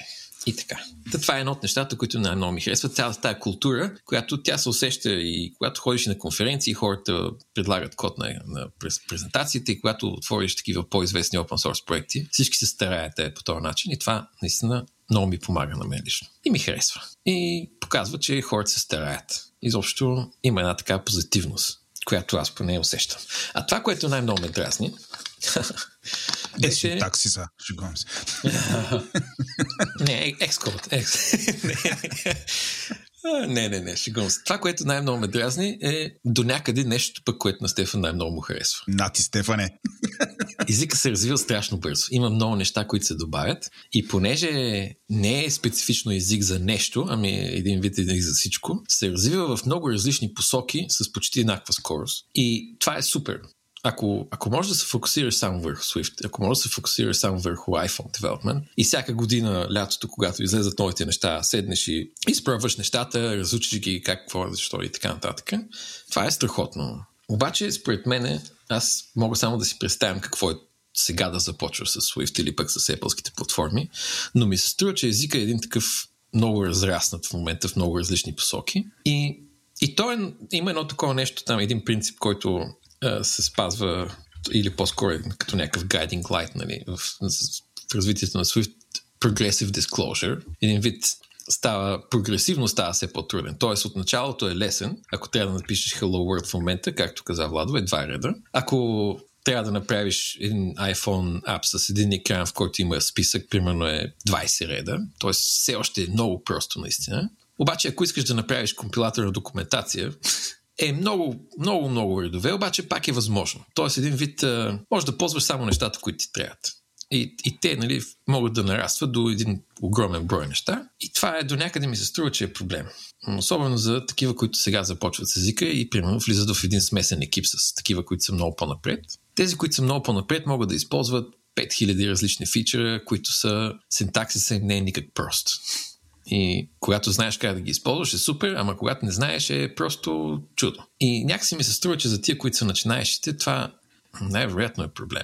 И, и това ме притеснява така колко бързо се развива и в колко много различни насоки. Не знам дали има някакво по-добро решение. Аз, честно казано, никога не съм имал език за програмиране като голяма фирма. И не мога да дам препоръки, но е нещо, което ме притеснява и го виждам, че, че, че хората се объркват. Както казахме малко по-рано, в 95% от случаите няма как да създадеш memory cycle, т.е. няма как да, да изгубиш някой обект в паметта. Обаче в тия 5%, в които можеш, това може да се случи по гротескен начин. Тоест, трябва да имаш разбиране все пак как се случва, въпреки че е само 5% от случаите. Добре, супер. Това, Добре ми звучи, купувам го. Харесва ми, когато нали, едни неща едновременно са най-големите предимства и най-големите недостатъци. Доволно философско. Добре, искам да продължим малко към iOS. Също при отивам към iOS. Две неща се сетих. И едното ми е много фа фичър в Swift. Искам да го споменем, ако не, ако не за нас, за нашите слушатели. А, значи структурите в Swift, нали, в Swift има варилета, които са mutable и mutable на практика. Неща, които мога да променеш, неща, които не мога да променеш. И а, структурите имат а, те могат да имат mutable методи, могат да имат var полета, такива, които се променят. И като цяло изглеждаш много като неща, които са mutable. Ама също не са също си mutable и ти ги ползваш всяки са mutable, но те правят дефанзивни копии отдолу. Нали, не, не, нещо в този дух. И не е баш така. Веднъж като си завъртиш мозъка около него, има леки разлики с това, което нали, в функционалните езици наричат lens а, и нали, това, което има в Clojure и така нататък. Но на практика, от гледна точка на човек, който пише код и ползва инструмент, а, тотално се усеща сякаш имаш а, такива, имаш ленс в езика, нали? имаш а, структура, която третираш като mutable структура и мога да промениш много навътре нещо в нея, ама всъщност правиш дефанзивно копия на цялото дърво. Така че промяната, която правиш, виждаш само ти, то, който е пазил референс в кавички, а, вижда оригинала и така, нали, като споделяш данни с структури, на практика го няма този рейс проблем, където едно нещо може да промени нещо друго. Тоест, едно, на едно място може да промениш нещо, така че нещо друго да го види, ама ти да не искаш да го вижда. Един вид структурите не са просто само някакви данни, както са често в други езици, ами си направо типове за програмиране, които от, от към гледната точка на, там, на програмиста е, бе, честно казано, се изглеждат баш като класове интерес на истината. Все едно, все едно са си класове, само че с тук там е mutability controls. Такива ни. Въпросът е, че въпреки, че изглежда точно така, все едно нищо не се случва. Както каза Стефан, много неща се случват под а, вътре в това, докато ти работиш с тях и е добре да както, както казах и преди, е добре да знаеш какво се случва. Мен това е едно от нещата, които най-много ме впечатли в Swift, защото на практика това е такова една от големите идеи в функционалното програмиране. И не просто uh, Swift е намерил начин да го вкара в мейнстрим език, но е намерил начин да го вкара в мейнстрим език, без да се усети, че го е вкарал в мейнстрим език. И съм виждал хора в Twitter, които са някакви такива изумени. А, ама това наистина ли работи така? Това наистина ли е мютабъл? И да, е мютабъл. Просто дори може да си го ползва дълго време и дори да не си се усетил, че има тази толкова блага семантика. Да, едно от нещата, които страшно много ми харесват в тая връзка е, когато имаш масив, примерно имаш хиляда стринга вътре някакви, и ти трябват първите 50. И тъй като масива е структура, би следвало, като вземеш първите 50, те да се изкопират някъде. Обаче те не се копират. Просто метода, който ти връща първи 50 елемента от, от масива, връща един друг тип, който е все едно ленс към този масив. И де факто ти този ленс към този масив си го носиш със себе си, продължава си в кода, като отделна, като отделна променлива, обаче всъщност де-факто ти показва същото копие в паметта, просто първите 50 елемента. И има такива различни, най-различни такива, не само нали, първи, последни и така нататък, ами има такива най-различни типове, които ти дават все едно една функция към един оригинален масив и по този начин не се дуплицира никаква от тая памет, която ти де-факто ти трябва само веднъж. Много макеф това. Страшно беше. Като го открих, право си викам, е, нищо не съм знаел за Swift. А, мен също много ме кефи покрай GraphQL, понеже като правиш такива Абе, често се случва този проблем, много често имаш проблема, където имаш, да кажем, да го простим малко, някакъв по-дълбок JSON с някакво нива на флагане. Нали, то JSON в случай изглежда като някакво структури.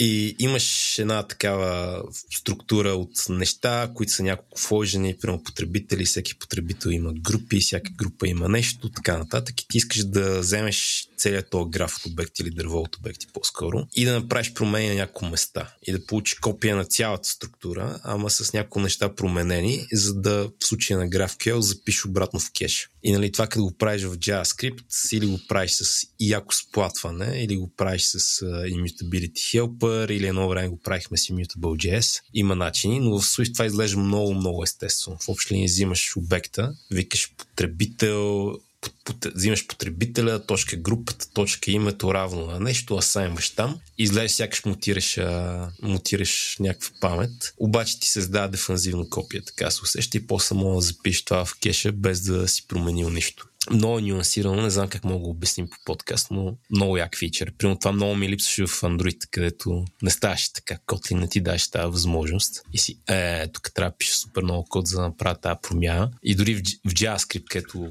аз лично ползвам Immutability Helper, който ти спестява много от тия детайли на правене на дефанзивни копия, но въпреки това с TypeScript пази, така че да не направиш някоя грешка. А, дори това не е толкова яко, колкото става в Swift. Просто комбинацията между то фичър и нали, работа с GraphQL много ми хареса на мен. Много така благо, човешко и приятно става. Да, нали, споменах ти, нещата изглеждат позитивно. Така някакси много от нещата, които, които пишеш и които четеш други са, са написали, просто изглеждат котино и лесно. Въпреки, че някои от тях са доста комплексирани, както Стефан каза. Добре, и друго нещо искам да те питам. Видял съм сега един стил много често в Swift, където някой има да пише някакъв клас. Това тук ще го познаете, ако сте iOS developer и ще знаете за какво говоря. Някой е написал някакъв клас. В този клас има много методи, примерно 20-30 метода, 50-100, айде не 50-100, но има много методи. И много често съм виждал един стил, където хората вместо да пишат всички методи в класа, разбиват в рамките на един файл първо класа и после един тон екстеншени отдолу с методите. Какво мислиш за този стил? И аз съм виждал понякога да, това в, в код и лично не го разбирам. Мисля, че от екстеншените има голяма полза, когато те служат за нещо. Тоест, ако напишеш екстеншен, който добавя функционалност към класа, когато някакви условия са изпълнени или пък когато данните в класа са от някакъв тип и така нататък, т.е. тия constraints, които можеш да добавиш, да, мисля, че тогава нещата добиват някаква, някаква, някакъв смисъл. Но ако напишеш само екстеншън, за да отделиш методите от данните в самия код на файла, мисля, че няма никаква значение нито за идето, нито най-вероятно за тебе.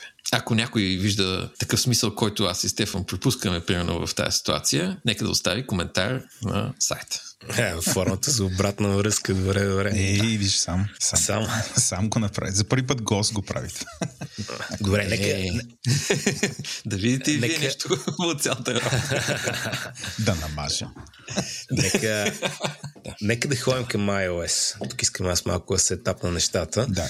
Значи хареса ми една мисъл, която ти сподели малко по-рано, която аз ще сумаризирам към всичкия успешен хубав софтуер е базиран на 40 години легаси. И това е неизбежен факт от живота. Тук те перефразирам много стабилно и вкарвам мои разсъждения, но един такъв пример за мен е X86 архитектурата. Не знам колко от нашите слушатели знаят, но нали, X86 в момента е най-популярната архитектура. Нали, ние в Apple средите вече сме на ARM, друга тема. И X86 е най-популярната архитектура от супер много време насам. Обаче най-интересното нещо около X86 е, че а, нито един процесор на практика не имплементира X86 в днешно време. Всички, нали, X86 е CISC архитектура, всички модерни процесори са RISC процесори, които са на практика имплементирали друга архитектура отдолу на по-низко ниво и емулират X86 на по-високо ниво. Нали, много хендвейви го обяснихме нещо в този дух. Така че а, на абсолютно никой, т.е. абсолютно никой производител на процесори не прави на платката X86, прави нещо друго и след това има начин да пуска X86 код, но всичко на практика е X86 в днешно време. Нали, особено извън екосистемата на Apple. Което мен първоначално много ме тригърваше, защото, нали, добре бе хора, защото тук трябва да нали, градим бъдещето върху грешките на миналото особено като става въпрос за процесори. Обаче после замислих, че горе-долу повечето успешен софтуер е така. В смисъл, като погледнеш към него, има един тон а, legacy, който е там и може би ако хората са били седнали и са опитали да разкарат легасито на време, е нямало да успеят просто ня... е, е нямало да успеят да направят продукт, който да вземе пазара, някой друг ще да направи продукта, базирайки се върху легасито на миналото. И за мен такъв много интересен пример е iOS. И не само интересен пример, ами интересно и iOS къде е понеже, доколкото аз разбирам, сега модерния iOS се прави с SwiftUI. И SwiftUI е много такова адванс история, в смисъл от много модерни функционални идеи за правене на неща. Но в първите дни на iOS, когато нали, аз се опитах да се занимавам с това и така не го сванах, бях твърде глупав матки леш тогава за да как се прави. А тогава не беше така. Тогава се ползваше нещо, което се каже колко, даже то още го има, нали, но използвах там едни NS Objective Objective-C, което беше много странно да го видиш за технология излязла, коя беше това 2008, 2009, 2007, там някъде, първи iPhone. Но също цялото това нещо не беше направено за първи iPhone. То беше направено за на Apple десктопа и те просто го бяха взели и го бяха преместили на телефона и след това бяха почнали да го развиват. Така че тук има един такъв момент на... И нали коригираме ако греши някъде, но тук има един такъв дълъг момент на апито на iOS е с дълбоки основи в а, това, което на практика е било апито на Apple десктоп от преди iOS от една страна. И от друга страна има много такива модерни развития като Swift и Swift UI, които всъщност правят нещата много такива благи, приятни, така че, както ти би казал, да привлекат млади хора. Какво мислиш за този анализ? Коректен ли е? Да, съгласен съм.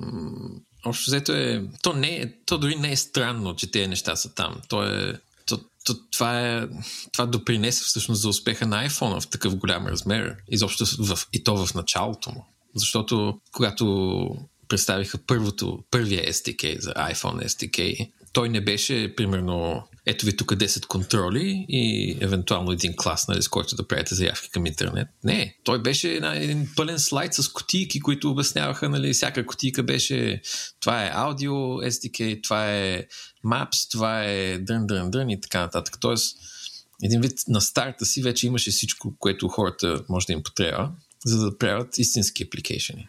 Голяма е разликата между това нали, да, да стартираш с нещо, което е по-скоро като прототип, а, а друго е нали, както iPhone стартира с една не е пълна операционна система като OS X по времето, но все пак много богато SDK, което хората веднага започнаха да правят невероятни неща. И това допринесе за, за идеята. Но пък въпросът е, че един път като са там, после е трудно да ги махнеш. И сега вече сме на iOS колко, 16 може би и всичките тези неща са си още там.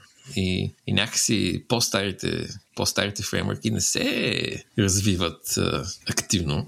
И, и някои от тях са си, право си миришат на нафталин. Един вид. Като, като, като започнеш да пишеш кода там и си викаш, е, това никога такова нещо не съм правил, а пък после си викаш, а, правил съм преди 20 години. И така. Та, като цяло, той е нож с две острията. От една страна летящ старт за iPhone апликейшените, от друга страна, че много от багажа се принесе. Но пък това, което споменах също беше, че ако погледнеш година след година, Apple се опитва да, да се отървава вече от този багаж малко по малко, не може изведнъж. И така. И за мен едно от най-така впечатляващите развития беше SwiftUI. Значи, то не е толкова, че SwiftUI е нова идея, колкото, нали, че не очаквах да видя нещо такова от Apple, макар че, щом съм видял Swift от Apple, очевидно, очевидно са фирма, която ще вкара яки модерности по-натам и ще направи SwiftUI. Но пак малко контекст за нашите слушатели и тук пак коригираме, ако не обяснявам добре. В някои отношения писането на мобилно приложение много напомня писането на веб приложение, в смисъл на фронтенда на веб приложение. В някои отношения е корено различно. Най-така дефиниращата характеристика е, че а, първо, нали, всяко мобилно приложение трябва да е многонишково по дефиниция. Просто трябва да е мултитредед, нямаш, нямаш голям път около това. И обикновено имаш една нишка, която е основната нишка и тя се грижи за да а, ти рендира юзер интерфейс. Нали, това, това го имаш като правиш и десктоп приложения и на практика го имаш и като правиш а, React, нали, само дето там е толкова ограничено, че дори не знаеш, че го имаш. Имаш една нишка, чиято цел е да рендира интерфейс. И тя трябва да реагира на събития от потребителя, да казва какво се рендира, къде се рендира, какво се случва, къде се мести и така нататък всичко друго, което правиш, особено ако е нещо интензивно или от към компютър или от към а, мрежа, трябва да намериш някакъв начин да го изнесеш в друга нишка, да си свърши работата и след това да върнеш резултата до основната нишка. До тук, до тук обяснявам добре, нали така? Имаш ли забележки? Страхотно. Аз, ако те слушам, веднага ще започна да програмирам. И това е много нишковия модел в приложението. От гледна точка на интерфейса, преди SwiftUI, това, което правим е конструираме едни иерархии от, от обекти за неща като контролери, вюта, бутони, контейнер, който има някакви неща, в които има други неща, които скролират, нали, Table View, където има различни айтеми и те се показват, скролираш и така нататък и така нататък. И а, нали, писането на интерфейс е много силно вързано с това да създаваш тази иерархия, да манипулираш тази иерархия и да правиш някакви промени. Като нали, се усеща много така класически, само пишеш 10 приложение от едно време и има си, има си ностатите на това нещо. Включително има и нещо наречено интерфейс билдер, където мога да цъкаш тия неща, за който не е страдал достатъчно текст код. За мен там е голямото страдание. Само да вмъкна, големия проблем с това, което Стефан описва е, че тези обекти, които ти описват интерфейса, те не само го описват, ами отчасти го и рисуват и правят и други неща. Всичко правят. Те са си обекти. Викат се един куп методи, за да се покаже то UI на екрана и така нататък. И най-лошото е, че когато имаш някакви данни, които искаш да покажеш, ако покажеш един списък от имена, този списък от имена го имаш веднъж в твоята база данни на диска. Обикновено го изкопираш в някакъв модел, който е в паметта, т.е. правиш едно второ копие на тия данни в в паметта. И след това имаш и трето копие на самите данни, когато ги разнесеш по тия обекти, които трябва де-факто да ги нарисуват на екрана. И свършваш с две, три или повече копия на тия същите данни и е трудно да се държат синхронизирани. Да, точно така. Мерси за това. И В общи линии това е света преди SwiftUI. Я кажи сега SwiftUI как променя всичко това и що е за добро. SwiftUI е, SwiftUI е в момента това е един фреймворк, който стои над тия UI фреймворк, които като UIKit за iPhone или AppKit за Mac. Стои над тях, управлява ги и показва на програмистите как как да по един много по-добър начин да си дефинират и да си свързват с техните данни интерфейса си. Аз съм ползвал преди React и Vue.js в разни веб проекти, по които съм трябвал да помагам като част от по-голям екип. И там тия неща ги има от много време. Те не са нови, измислени току-що от Apple. Те са такива концепции, които ги има. Но Apple мисля, че елегантно ги внедрява в Swift и в техния начин за правене на application и това мисля, че е доста уникално. Че някакси тия неща просто работят толкова добре с всички останали неща, които има в Swift. И в Swift UI се описва, описва интерфейса с един такъв той е Swift, само че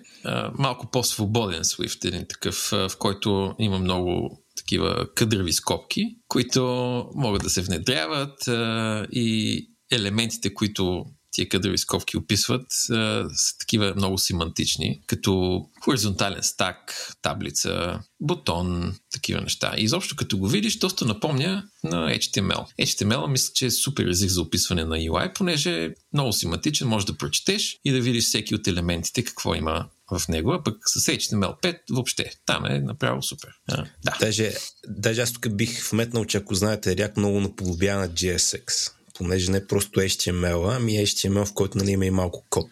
Да. Нали, мога да има вземи този стринг тук или викни този метод или направи този цикъл и така нататък. И иначе всичките тия семантични елементи, те не само описват а, по един доста свободен начин интерфейса, ами и описват а, как искаш ти твоите данни да продължават и да се внедряват в тия в тия UI структури и съответно на всеки от тия елементи пък можеш да добавиш и модификатори, които да се включват и да се изключват по дадени условия. И също е един доста динамичен начин да се описва интерфейса, но най-важното е, че това става с код и то доста, доста прост код за четене. И понеже код, а не, а не storyboard, както беше преди, е много просто. Просто е много приятно да експериментираш да правиш UI, да видиш, а, сега тая таблица тук ли да е сложили там. Ако имаш един хоризонтален стак и си казваш, бе, тия елементи, ако бяха вертикално подредени, ако е с storyboard, трябва да почнеш да ги преподреждаш и да направиш констрените между всички тях отново. Или пък да промениш там стака на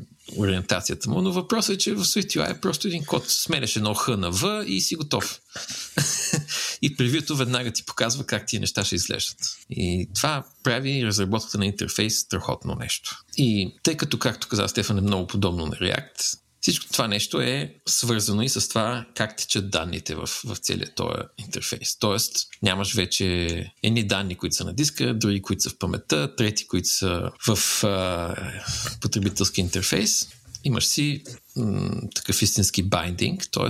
един модел държи данните по някакъв начин и ти само казваш, е, тия данни, които са е там, аз искам да ги байна към тая таблица. И това е всичко. Значи, когато тия данни се променят по някакъв начин, таблицата сама се знае да се причертае. И няма вече дупликиране на данни, което е най-големия бенефит според мен, че интерфейса винаги е реално показва какво има в данните и ти никога не се занимаваш с това да кажеш, ох, тук, нали, ако кликне човека, тогава викни тая функция. Ако мине с мишката, викни тая друга функция и така нататък.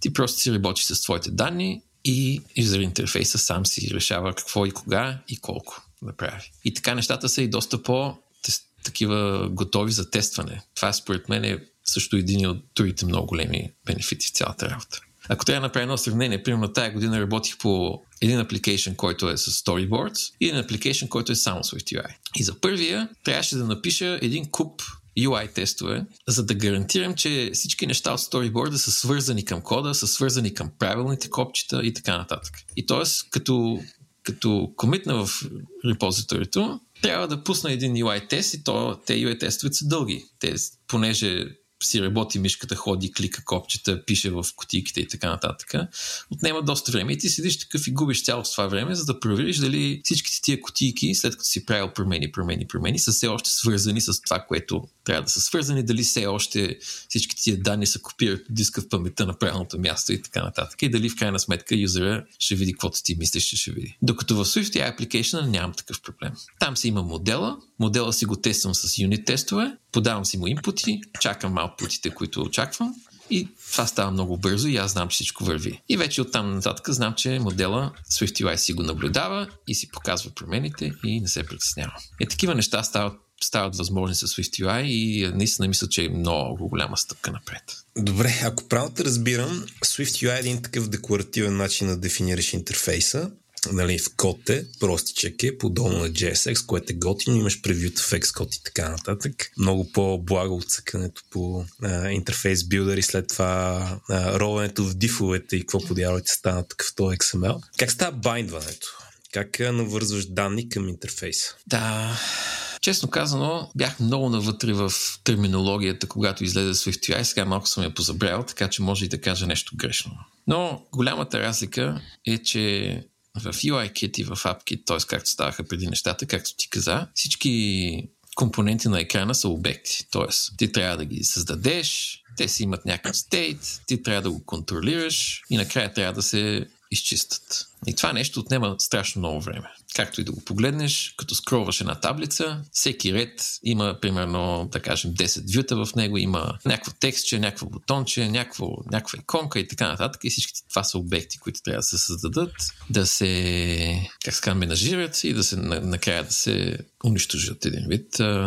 Това е един от проблемите да се правят такива UI, които са хем богати, а пък хем да са бързи нали, а, проблем. Докато в SwiftUI всичките тия неща са само структури. И те са много бързи да се създават и да се унищожават.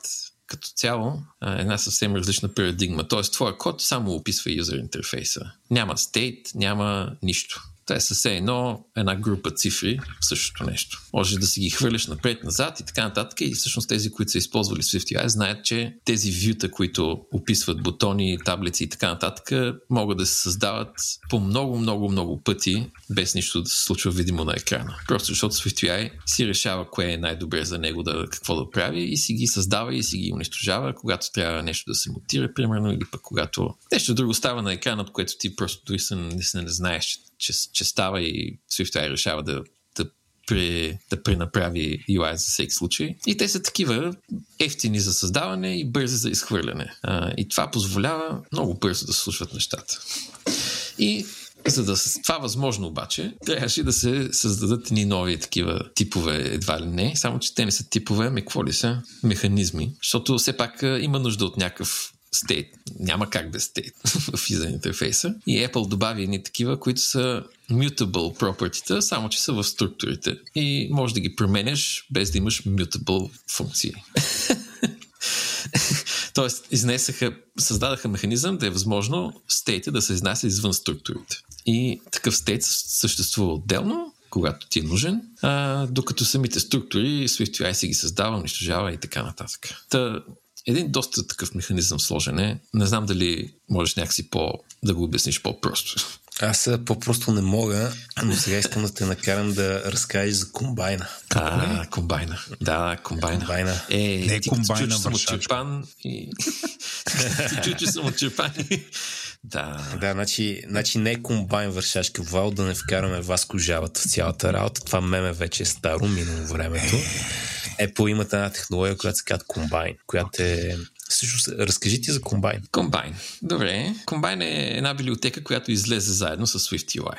Тоест, в един и същи момент Apple пуснаха SwiftUI, което описва user интерфейс и което предоставя тия нови методи да се използват структури с такива данни, които са изнесени извън тях, за да могат по-интересни неща да се случват с данните. И другия пакет се казва Combine, който е, е една имплементация на Reactive Streams. Тоест има един стандарт, който се казва Reactive Streams и той описва такова API, което позволява да се програмира асинхронно и доставя такива инструменти, които да ти позволяват да данни, които се случват разтеглени във времето, да си ги прихващаш, да си ги правиш някакви неща и съответно да си ги байндваш някъде нататък. Т.е. да създаваш не такива пайплайнс, А, и примерно, какви са тия данни, нещо да говорим по-конкретно. Примерно, когато скроваш една таблица, скрол офсета на тая таблица, то, той се променя през времето, нали, като, като като скроваш нагоре-надолу и офсет е едно единствено число, обаче като го погледнеш през времето е една редица от числа.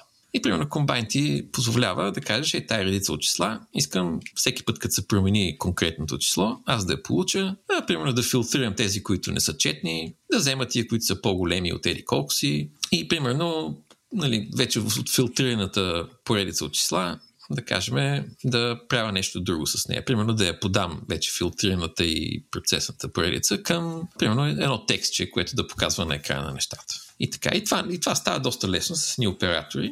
Като цяло се пише много лесно код, който да казва, е, тук има ни данни, когато те се променят или пък когато има нещо интересно, което се случва с тях, да се направят и тези неща асинхронно, съвсем автономно и накрая да се случва нещо друго. И като описахме горе-долу нещата в SwiftUI как се случват, предполагам, че всички вече, които слушат, дори без да са ги ползвали, загряват, че а, понеже данните и юзерски интерфейс вече са разделени в SwiftUI, комбайн стои по средата и говори между тях. И така, въоръжени с комбайни с SwiftUI, де факто много бързо и лесно могат да се създават такива апликейшени, които, а, примерно, както са повечето iPhone apps, показват таблица с някакви елементи, или пък слушат от нетворка, кога ще пристигнат данните и ще ги покажат на екран, или пък ще направят нещо друго с тях. И защо, както Стефан каза, много кадърно се случват нещата. Това на мен лично много ми харесва. Преди това не беше така. А сега вече е така. И човек оценява. Да. То, нали, за нашите слушатели, комбайна е на практика. Uh, може би, или поне в началото беше малко по-усъкатен RX, липсаха му някои будинки, но е RX. И аз първия път, като се сблъсках с RX, много псувах. За това няколко пъти сме говорили вече, но веднъж като сванах RX, това вече ми е любимия инструмент. И винаги където правя някакъв проект, винаги така го плъзгам, да знам, че е там, за като ми потрябва, просто идеално решава има там едни 2-3% от проблемите, които без RX са някакви много трудни. Нали, например, класически искаш да направиш сърч поленце, в което пишеш нещо и ти искаш да дебаунсва, ама искаш след като дебаунсвам да пусне заявка, обаче искаш ако потребителя продължи да пише да кенселираш първата заявка и да пуснеш втора. Е такива комбинации от неща, които стават много мъчителни без RX. Като имаш RX, някъде стават супер благи. И винаги в общи линии, съм правил нещо, където е имало RX, винаги RX много ми е помагал за някои по-сложни проблеми, включително и нали, в React приложения, където почти нямаш нужда от RX. Винаги има и там малки ъгълчета на системата, където вкараш малко RX, става много по-благо. Но това, което исках да те питам, е понеже нали, колкото и да е як RX, в Kotlin горе-долу така са наредили нещата, че май не ти трябва RX, много по-шко рутини в смисъл имат примитив, не примитив, но имат в а, езика абе, примитив на практика, който, да кажем, елиминира до голяма част нуждата от RX. Интересно ми е новите механизми в а, Swift 5.5 нагоре, актьори и така нататък, стръчи concurrency. Как го виждаш? Това по-скоро ще замени комбайн и ще елиминира нуждата от него или всъщност двете неща ще си допринасите на друго? Трудно ми е да кажа. Мисля, че и, и Apple най-вероятно не знае точно какво ще стане, но ако трябва някакси да ги разделя нещата,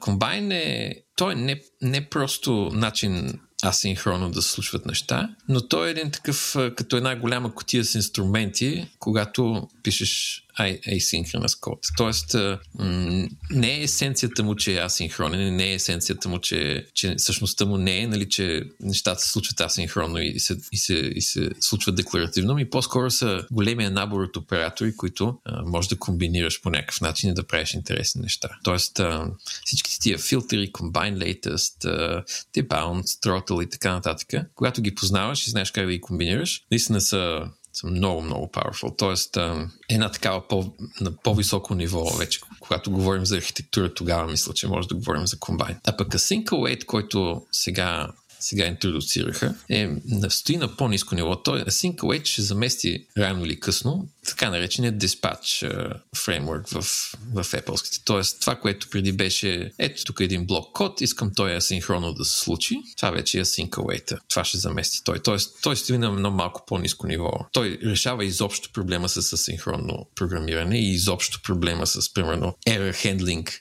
на асинхронен код, което преди беше невъзможно, нямаше решение за него, освен ако ти не си го напишеш. Примерно Async Wait решават тия проблеми. А пък Combine се случва малко над тях. Та, не знам. Има примерно типове в, в новите фреймворки на Apple, примерно като Async Sequence. Async Sequence е нещо подобно на публишерите от Combine. Тоест Async Sequence е един нов тип, който ти позволява, както казах, през времето да следиш, примерно, някакво, някакъв тип данни и така нататък. Но синтаксис е различен и не съм убеден точно как ще се случат нещата. Аз съм фен на Combine. Аз съм фен на Alex Swift и когато излезе Combine, бях фен и на Combine. Мисля, че Combine решава, решава писането на код с SwiftUI малко по-добре, поне за момент. И аз, примерно, ползвам Combine с SwiftUI. На SyncWait е още такъв, все още се нагаждат нещата. Мисля, че има още поне известно време да мине, докато всичко е идеално. Така че тогава ще ви. Нека да самаризирам какво разбрах аз от цялото нещо до тук за iOS приложенията. В общи линии между Swift, Swift UI и някои други развития, които са направили Apple, нещата не са някакви такива радикално иновативни, нали? не са си измислили нещо те самите, но са направили една среда, която всъщност е супер готина за правене на приложения и е доста модерна и е доста адекватна и е доста приятна за употреба и също време доста мощна. Да, браво на тях.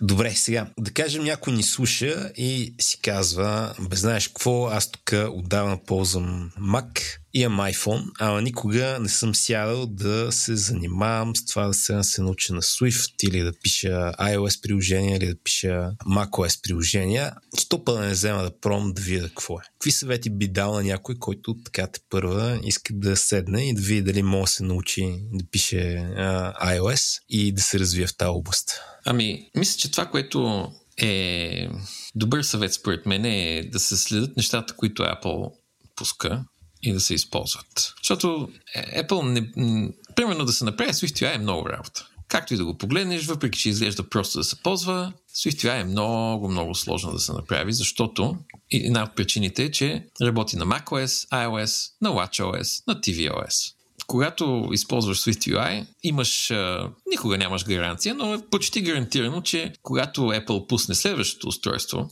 каквото и да е то, въпреки че злите езици говорят за очила, ще видим. Може да са очила, може да е каска, може да е електронна цигара, не знаем какво е. Но каквото и да е, то най-вероятно ще работи с SwiftUI. Значи почти съм сигурен. Та, ако си начинаеш, започвай да учиш това, което най-напоследък е пускал Apple, защото това ти гарантира ни такива умения, които доста дълго време ще са ти полезни. Тоест, те не случайно ги правят тия неща мултиплатформени, не случайно ги пускат в определен момент. Всичко е подбрано. Тоест, Тоест, има смисъл да се учи Swift, има смисъл да се учат новите фреймворки и така. Ти конкретно някакви ресурси ли имаш предвид или по-скоро така философски? Примерно, откъде я започна? Искам да се науча да пиша с приложение. Какво да направя? Мен, примерно, любими сами, може би защото са дело на колеги, с които работих сравнително често. На сайта на Apple, на документацията на Apple има туториали, които са доста богати, доста добре направени, с много материал. И те се следват така стъпка по стъпка, заедно с кода, с превюта нали, на това какво се вижда на телефона на всяка стъпка и така нататък. Тези са много полезни. Има такова за SwiftUI и то е доста дълго. Можеш а, примерно цял ден или повече дори да си следваш стъпка по стъпка нещата, докато ги научиш. И те са обяснени защо. Защо се случват, защо е нужно тия неща да се направят и така нататък. Има такъв много дълъг туториал също и за, който се казва Creating Modern Apps. Изобщо тези, този вид обучителни материали на сайта на Apple са много полезни. Кодеко е друг ресурс, който също е много полезен, но за там трябва да имаш повече търпение, според мен. Там има много книги, курсове, такива неща, но те са в по-дълъг формат и ако си абсолютно начинаеш, трябва да се взел сериозно с това. Не, мисля, че ако просто искаш да опиташ нещата, може да се загубиш твърде лесно и да си кажеш, а, бе, какво ли се занимавам аз? Тия работи. и така. За нашите слушатели, Кодеко е новото име на Рей Вендерлих. Нали? Още сме в този етап, където трябва да споменаваме и двете. Да, да, така е. Та да, та най-общото бих казал, че ако някой иска просто да опита нещата, според мен тия неща в SwiftUI са туториалите, те са 5-6, може би, или 7. Те са на едно място на сайта с документация на Apple. Там са. Може би това е най-добрата първа стъпка. Супер. Аз един ресурс бих добавил тук. Не знам дали още е актуален, но аз лично се учих от книгите на Big Nerd Ranch където седнах и направих всичките упражнения. Те ми бяха полезни, защото бяха добре структурирани. Но аз съм много голям фен и на Кодеко, и на документацията на Apple. А какъв съвет би дал на всички iOS програмисти, които ни слушат и имат супер бавен билд в Xcode? О, ами, значи най, най, най-първия най-най-първия съвет е да си вземат Mac с M1, M2 или така нататък. Тоест, ако все още изобщо някой ползва интелски Mac, това е смърт. Разликата е не... изобщо няма... Не мога да се опише. И като бързина, и най-вече като шум. А, така че, първо на първо, взимате си един, един M1 или M2 Mac и нещата се оправят. След това трябва да си погледнете кода. Значи най-често компилатор е много умен, обаче в определени случаи се обърква и въпреки че, въпреки, че тия неща се оправят и се фиксват през времето, тъй като винаги има нови неща в Swift, компилатор има винаги нови неща, за които да се обърква. Най-добре е да се погледне, има няколко параметра, които могат да се подадат към компилатора или пък да се добавят в билд сетингите на Xcode, които ти дават, диагностицират ти кода и ти казват кои са ти, примерно, най-бавните функции за компилиране и кои са ти най-бавните линии за компилиране и така нататък. Тоест, всъщност, едните са за компилиране, другите са за парсване. Примерно, има неща, които на човека му излежат много лесни, понеже той ги чете. Но за компилатора са по-трудни, понеже той трябва и да ги разбере. И тия параметри, за които за съжаление не мога да се сета, но може би могат да се добавят някъде в епизода, просто ти дават много по-добра видимост върху нещата. И в крайна сметка, класическия подход е разпадане на проекта на пакети. Всичко, което не трябва да вижда всичко друго, което е повечето от кода в един проект. Когато се изнесе на пакет, той се компилира веднъж, остава в кеша и повече не се занимаваш. Стига да не се работи активно по него, да но ако погледнем там, има един вебсайт, който се казва pointfree.co. Те са двама страхотни програмисти и те правят видеокурсове, на които показват невероятни неща. Те за мен са просто богове е силно дума, но са едни хора, които наистина могат да покажат как нещата трябва да се случват. Те им, имат различни, за тяхните видеокурсове има и семпл програми и така нататък, и те са в GitHub, може да се видят. Те показват просто как да се разпадне една цяла SwiftUI програма, доста комплицирана, на пакети. Примерно 60-70 пакета са в една програма. Всеки пакет си отговаря, примерно, за определен екран в програмата. И това не е лесно да се направи, ако човек го няма предвид, когато пише кода. Но когато се мисли по този начин и нещата, данните се вкарват и се изкарват по определени канали, всичко друго може да бъде съвсем изолирано в един отделен пакет и да не се прекомпилира всеки път.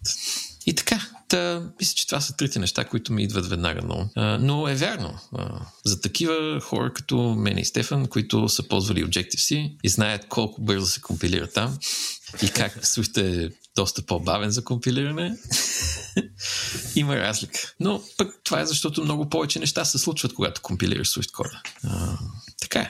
Следващия ми въпрос към тебе, тук минаваме в режим въпроси, въпроси, въпроси, е разкажи ми малко за open source културата на, на Swift. И да, се опитам да го рамкирам малко по-конкретно. Първо, така решайки стана Swift програмист, който да пише iOS, macOS, tvOS, watchOS и така нататък. Първо, колко активно open source community мога да очаквам да видя първо. И второ, като седна и почна да си мисля сега тук да ползвам ли пакети или си ги правя нещата сам. Колко често да посягам към някакъв open source проекта си, върсъс да си го направя сам ако ми разбра въпроса. Да, да. Мисля, че го разбирам. От една страна, мисля, че има много, много активно open source community.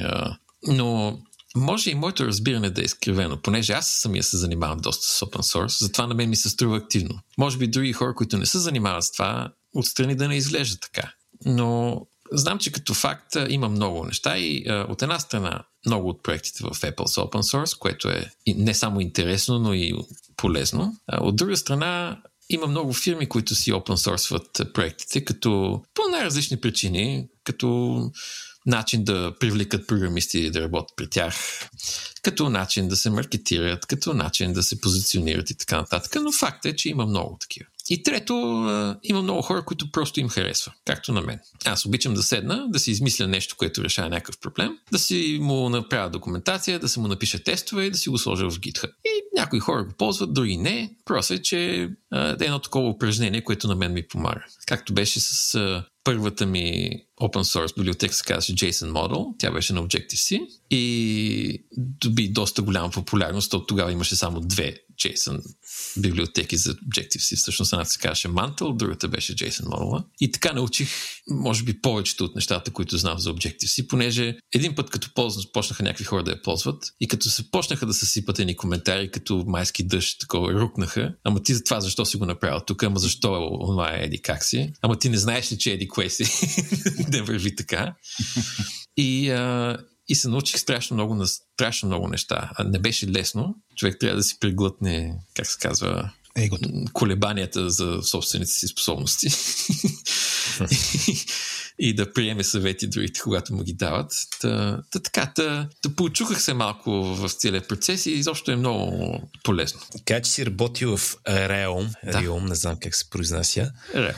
Realm. Разкажи малко за, на нашите слушатели за тази база и конкретно кога, освен какво прави, така, опити се отговориш на въпрос кога да я ползвам и кога да не я ползвам, или кога ти би я ползвал и кога не би я ползвал. Добре. Да, Realm е страхотен продукт, мисля. Той е създаден от един Александър от Копенхаген, така да се каже. Страхотен програмист с дълга история и Realm е създаден в един момент, в който нямаше такива специално бази данни за мобилни приложения. Ами всички ползваха някакъв, някаква библиотека, която използва SQLite, в крайна сметка. И това от една страна е добре, защото е много бързо, от друга страна не е толкова добре, защото SQLite е си библиотека, която ти връща си данни изобщо има много такива ни модификации, които трябва да се случват на всичко, което ти питаш базата данни, на всичко, което ти получаваш обратно и така нататък.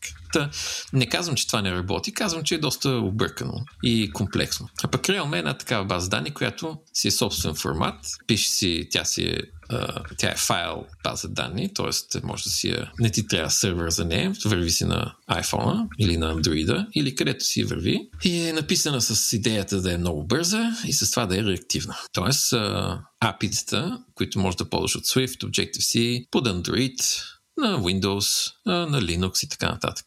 Те са, всичките са просто ти дават достъп до централното API, така да се каже, което решава проблемите, които обикновено мобилни реактивни приложения имат. Това да се пише много бързо, това да няма проблеми с това, от, кое, от коя нишка се случват тия неща, с това да няма проблеми с забавяне или с пропускане на данни и с това винаги да знаеш кои са най-последните промени в базата. Тоест, тук пак опираме до комбайн. тия неща се съчетават много добре. Примерно IRX и, и, и Realm. И едно от нещата, които правих в Realm беше да поддържам IRX Realm, което беше екстеншена, който свързва IRX и, и Realm. Тоест, може да кажеш, искам в тая база данни списъка от потребители винаги да бъде показан в тая таблица на екрана. Много лесно се случва това. Това го казваш веднъж и това ти гарантира, че на екрана винаги се вижда каквото е в базата данни. И в друга нишка можеш да си взимаш нови потребители от интернет, да си взимаш нови потребители от където някой ги въвежда на друго устройство или пък на същото. Няма значение откъде идват данните и да си ги записваш в базата данни в същото време. Тоест, един такъв реактивен модел, в който само дефинираш как тичат данните, REM го прави много възможен. И както казах, това се случва и с други неща. И с SQL също вече има такива рапери и така нататък. Но приемаме един такъв удачен модел. И освен това позволява едно синхронизиране с сървър, което да се случва автоматично. Тоест не само може да кажеш потребителите от диска да се показват на таблицата, но може да кажеш потребителите от, от сървъра да се кешират при мен на диска и да се показват на екрана. И това се случва пак по един такъв реактивен начин, сравнително просто. Изобщо има много възможности. Интересно е. За, за такива големи апликейшени, които имат такива нужди, реактивни и трябва да скелват то много голям обем данни, примерно, и трябва да се случва всичко това в реал тайм, Realm е една страхотна база данни. Кога не би я ползвал? О, кога не бих я ползвал? Е, смятам, че Смятам, че интересното на Realm е това, че API-тите на по всички платформи изглеждат много подобно, ако не е еднакво. Тоест, твоя Android екип и твоя iPhone екип като цяло нямат нужда от различна стратегия за говорене с сервера и кеширане и прочее, ами е най-същ. ако имаш само Android application или само iPhone application, може би има други варианти, които са по-добри. Примерно, кордата напоследък е много се упрости, много се стабилизира в сравнение с по-рано и мисля, че е една добра опция. Но въпросът е, че трябва да мислиш само за iPhone application, само как там ще случват нещата, а как ще се синхронизират с сервера, може би CloudKit. Ама Core Data и CloudKit не съм чул от никой да е било успешно решение за тях. Така че, така че има други проблеми. Разбираш ли, те някакси реално решава един проблем, който е специфичен и много апове го имат. Обаче, да кажем, ако не ти трябва ако нямаш точно такъв проблем, ако не ти трябва потребители, които в реално време да се синхронизират с сервера, да се кешират и да се показват в таблица, не ти трябва. Примерно тези апликейшни, които аз си разработвам за себе си, обикновено не борават с големи обеми данни. И в такива случаи нямам нужда от трябва. Примерно, едно JSON файлче, което си наблюдавам за промени, ми върши работа. Добре, стори ми се, че тук що каза нещо добро за Core Data. Искам да, искам да задълбая в това, понеже рядко съм чул добри неща за Core Data. Да, Core Data така, за тези, които слушат и не са работили с Core Data, Core Data е една... Извинявай, за тези, които не са работили с слушат и не са работили с Core Data, честито. Радвам се за вас. Да, вашия живот е лесен и има други хора, които ви завиждат. Да. Но като цяло Core Data е една, а, един фреймворк от Apple, който който всъщност е за персистент на данни. И бе трудно е да се опише. Аз бих го описал като ORM, т.е. такъв Object Relational Model. Един вид е една библиотека, която ти позволява да моделираш един модел за данни, който използва нещо за, за да ги записва тия данни. Тоест Core Data, примерно, използва SQLite за да записва данни на диска и да чете данни от диска, но стои между теб и между SQLite, за да превръща тия данни в нещо, което на теб ти трябва, т.е. обекти. Примерно обекти, връзки между тях, индекси и така нататък. И така нататък. Тоест, когато пишеш един application, на теб не ти трябва списък от записи, каквото всъщност намираш в SQLite. Теб най-вероятно ти трябват някакви обекти, които имат други обекти вътре в тях, имат колекции от трети обекти и така нататък. Трябва ти потребители с техните права в списъче и кои са техните кучета и котки и техните шефове и изобщо всичките тия класически примери за, за моделиране на данни. Нали, теб ти трябва нещо такова. Кордът стои помежду тебе SQLite и, и това, което пишеш и ги превръща тия неща по един оптимизиран начин, примерно. Ако не се лъжа в Ruby, това се казва Active Record или се лъжа, или това беше в C-Sharp. В Ruby е, той Active Record е генерално, генерално има на то патърн, ама Core Data не е Active Record по принцип. В смисъл, ох, какво се опитвам да кажа. Като ползваш Rails има ORM, което се казва Active Record, Отделно Active Record е един такъв патърн за достъп до база. Различни ORM-та биха могли да бъдат Active Record. Core Data специално не е Active Record, той е по-скоро Data Mapper. Това е другия тип а, който нали, го има там в тази книжка на Мартин Фауър. А, само дето нали, има голяма бездна между Core Data и в, в там Apple нещата и Active Record в Ruby от към простота и проблем, който решават. Да, аз не съм много компетентен, ама ми се стори, че това е нещо подобно, когато разглеждах малко код на Ruby. Но да, но въпросът е, че както казват Стефан, тук има голяма бездна между тях и това е защото Core идва от 90-те. Тоест, това е, това е една от тия концепции, които се наследяват от и се носят като багаж в, в бъдещето, за да може всички неща, които до сега са работили, все още да си работят. И когато аз започнах с iPhone, за да, само за да стартираш Core Data стака, което се казва нали, целият сетъп, имаше да кажем 200 реда код, които, които трябва тук да побутнеш, там да побутнеш. То по принцип идва с като създадеш нов проект, ама не е точно готов да работи, изобщо чудо. Много обекти работят помежду си, предават си данни, изобщо беше чудо. Докато сега, това, което виждам колеги да споменават е, че има там 4-5 реда да напишеш и си готов. Тоест, както казах, Apple се опитва да направи нещата по-прости и по-лесни за ползване и мисля, че успяват. Тоест, ти пак можеш да се върнеш към този голям сетъп с всички подробности, които ти трябват, за да можеш да конфигурираш абсолютно всичко, което някога може да ти потрябва, както беше преди. Ама можеш и да използваш defaults и да ти отнеме 4-5 реда, за да го стартираш цялото нещо. А, така че, ако си ползвал Data преди 5-6 години, имаш същия вкус в устата като мен, който е неприятен. Но имам колеги, които се кълнат, че в момента е супер. Така че аз съм склонен да вярвам на всички и след като за някой Core Data решава проблема без проблеми за толкова, че тръгнат да ми казват, че е супер, значи все пак има нещо вярно. Има и такива варианти. Да, това, е, това ми звучи много интересно. Трябва да разбера повече за това. Ще почита малко, защото Data за мен има всички маркери на нещо, което е такова а, неизбежно обречено. Примерно опитва се да пресиства едновременно в XML, binary SQL, нали, което вкарва лимитации какво мога да прави. Отделно опитва се да пази такова дърти обекти в паметта, което е нали, друг такъв труден проблем за решаване. Да знаеш кое е променено, кое е пресиснато и така нататък. И като тия неща се насложи с тази комплексност, която често казвам, не знам как някаква става разбираема за програмиста. Но ще погледна какво много има покрай Core да видя дали случайно Apple няма да пълнат някакъв такъв трик, където ще го направят използваемо. Погледни, препоръчвам ти. Това, което аз съм видял лично е, че има такъв property wrapper за Core който може да ползва с SwiftUI. Тоест, както ползваш примерно масив от данни в паметта с SwiftUI, просто като един state, по същия начин пишеш fetch request и какъв, кои точно обекти си трябват от Core и SwiftUI прави всичко за теб автоматично. Аксесва ти Core взима тия обекти, които си казал, че ти трябват и просто са ти достъпни в твоите property в SwiftUI автоматично. Струва ми се като чудо и не знам това как работи всичко друго, след като съм писал наистина Data. така че да, изглежда интересно и изглежда доста упростено. Аз ако съм един такъв, който му трябват данни, бих го пробвал, поне за да знам как. Въжи, добре. Следващ въпрос. Разкажи малко за DataTile. DataTile е един апликейшн, който точно онзи ден пуснах в App Store и сега съм много такъв а, възбуден покрай него, горд и прочее и прочее. Значи, тая година така се получи, че почнах с един стартъп, в който се оказа, че вътре нещата са много зле, нисък морал, хората се карат, изобщо беше чудо и се отказах от него след няколко месеца. И по този начин почти цялата година замина и така мина.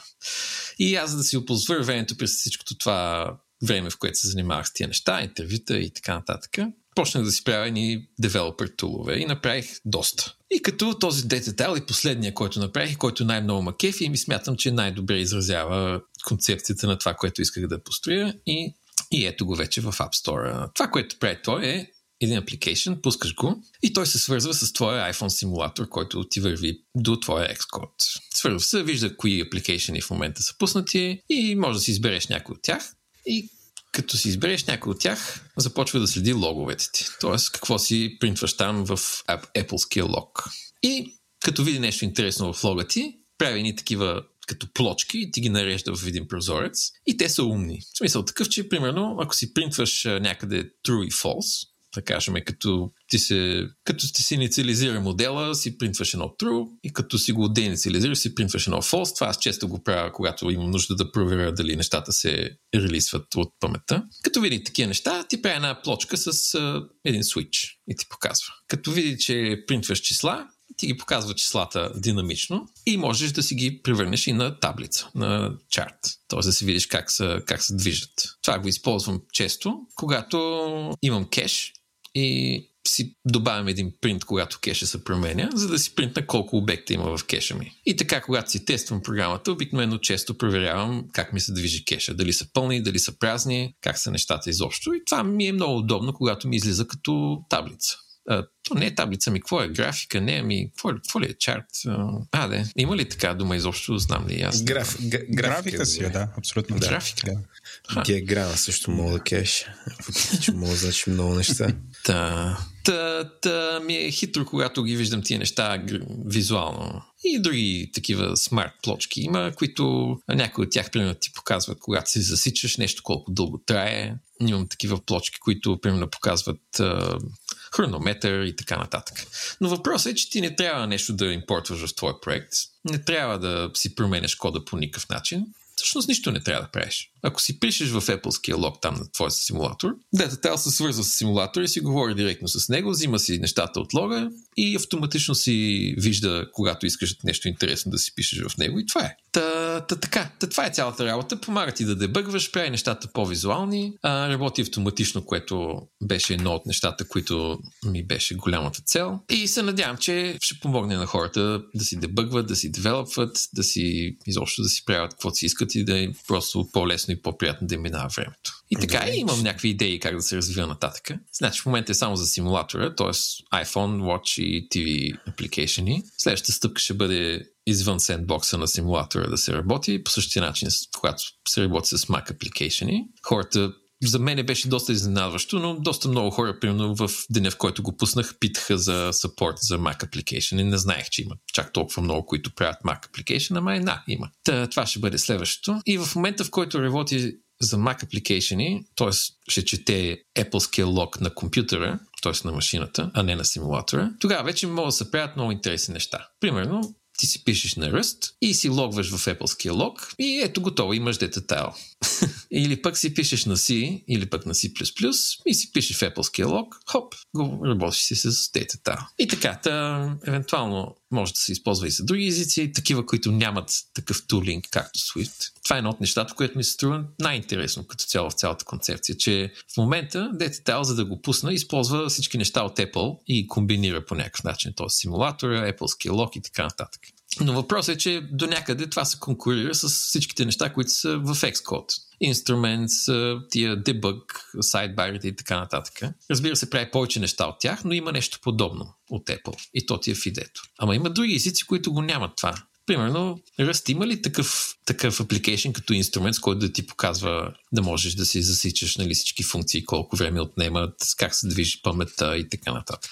Нещо Но, не, мога ти, не мога да ти отговоря на този въпрос. Убеден съм, че има, че има някакви инструменти, които някакси могат да се сгубят с нещо, но не знам. Сигурно има, да. Най-вероятно има. Но, но да, но много езици, примерно, които могат да се използват на мака, евентуално нямат толкова добър инструментариум, както Xcode предлага. Та си мисля, че ще бъде много интересно и не само за Swift, но и за други езици да го използват. И така, та, това, е, това е идеята, с която се занимавам. Сега точно го пуснах. Е, има хора, които бяха на бета версията дълго време. Някои от тях го обожават и по всички платформи пишат, други не им пука особено. Просто зависи дали влиза точно в твоя начин, по който работиш. Тъй като аз използвам RX и други такива асинхронни неща от доста дълго време и затова принтвам доста в лога, за да не се налага да брейквам някъде и така нататък. Та, често използвам лога и често има данни там, които ми трябват и са ми важни. А пък понеже в лога се смесват с всичко друго, което се случва в системата, значи аз си принтвам едно число 5, примерно, искам да знам дали е 5 или 6, ама въпросът е, че има още 700 съобщения от, от network dot framework.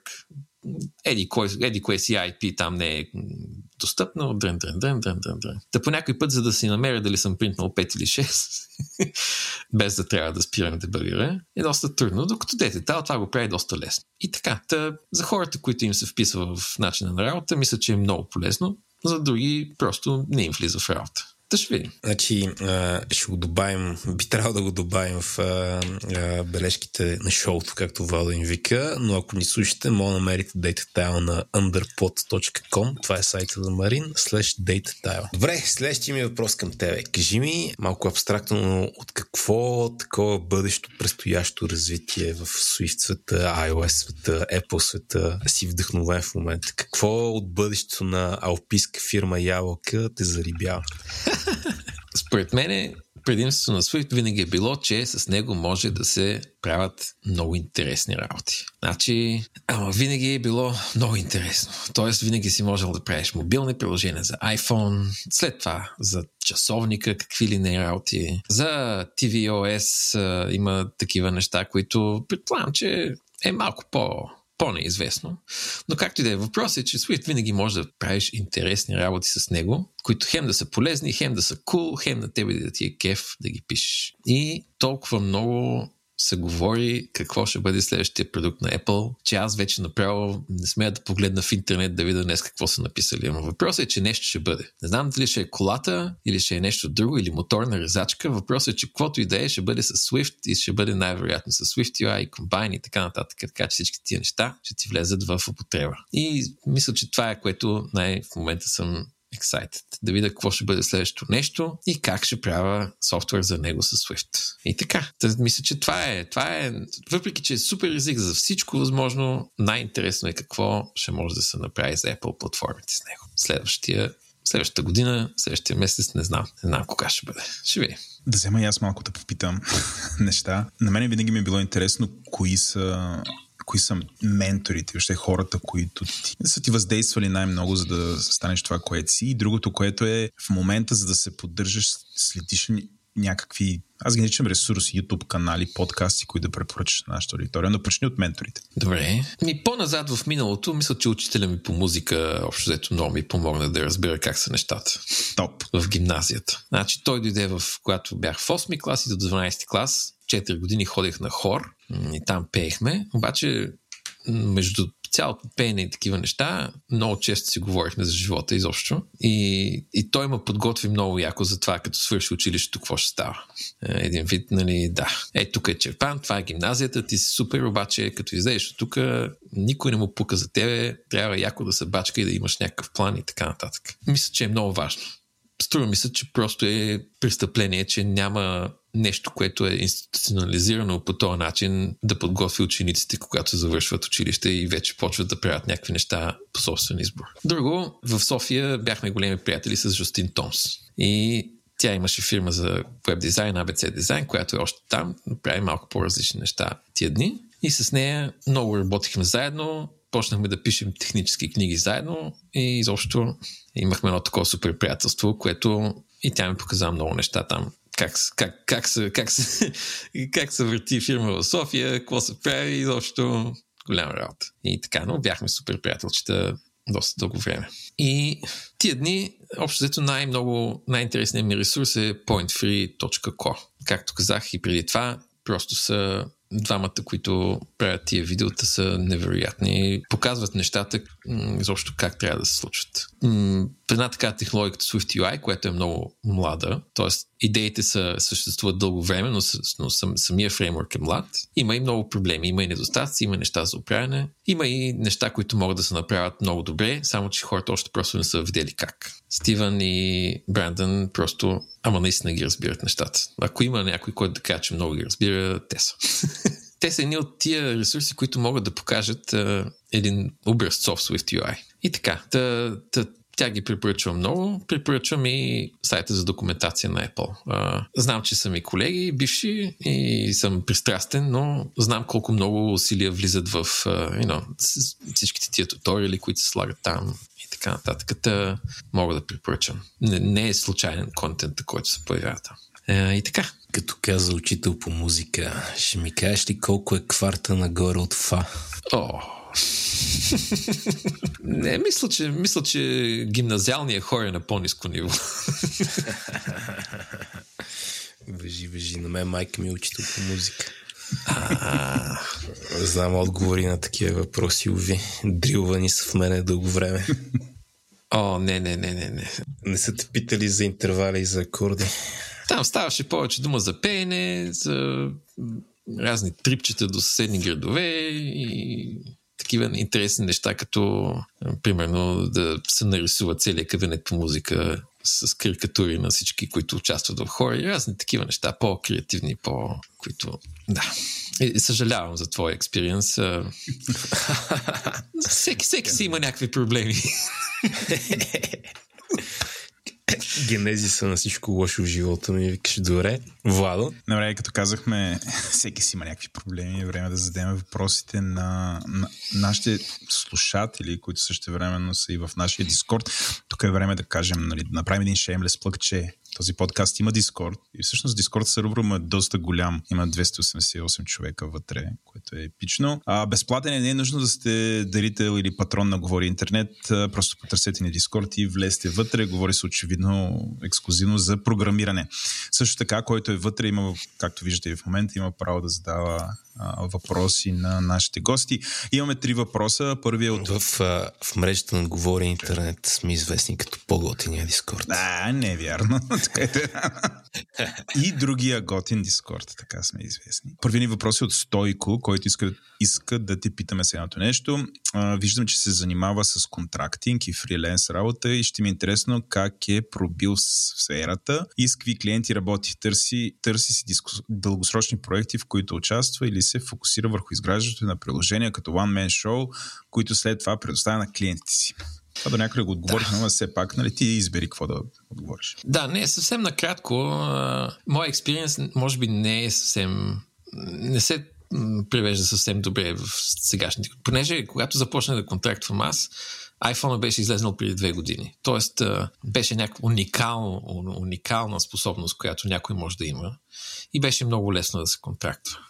Просто, просто имах вебсайт и блог и непрестанно пристигаха имейли в LinkedIn и така нататък. Та работих по такива контракти, които са по-кратки, примерно година или по-малко. И това ми даде възможност да науча и много неща и да свърша и доста работа на различни хора. И, и така потеглиха нещата. Та, въпросът е не ти какво можеш, ами на хората какво им трябва. Мисля, че това е цаката.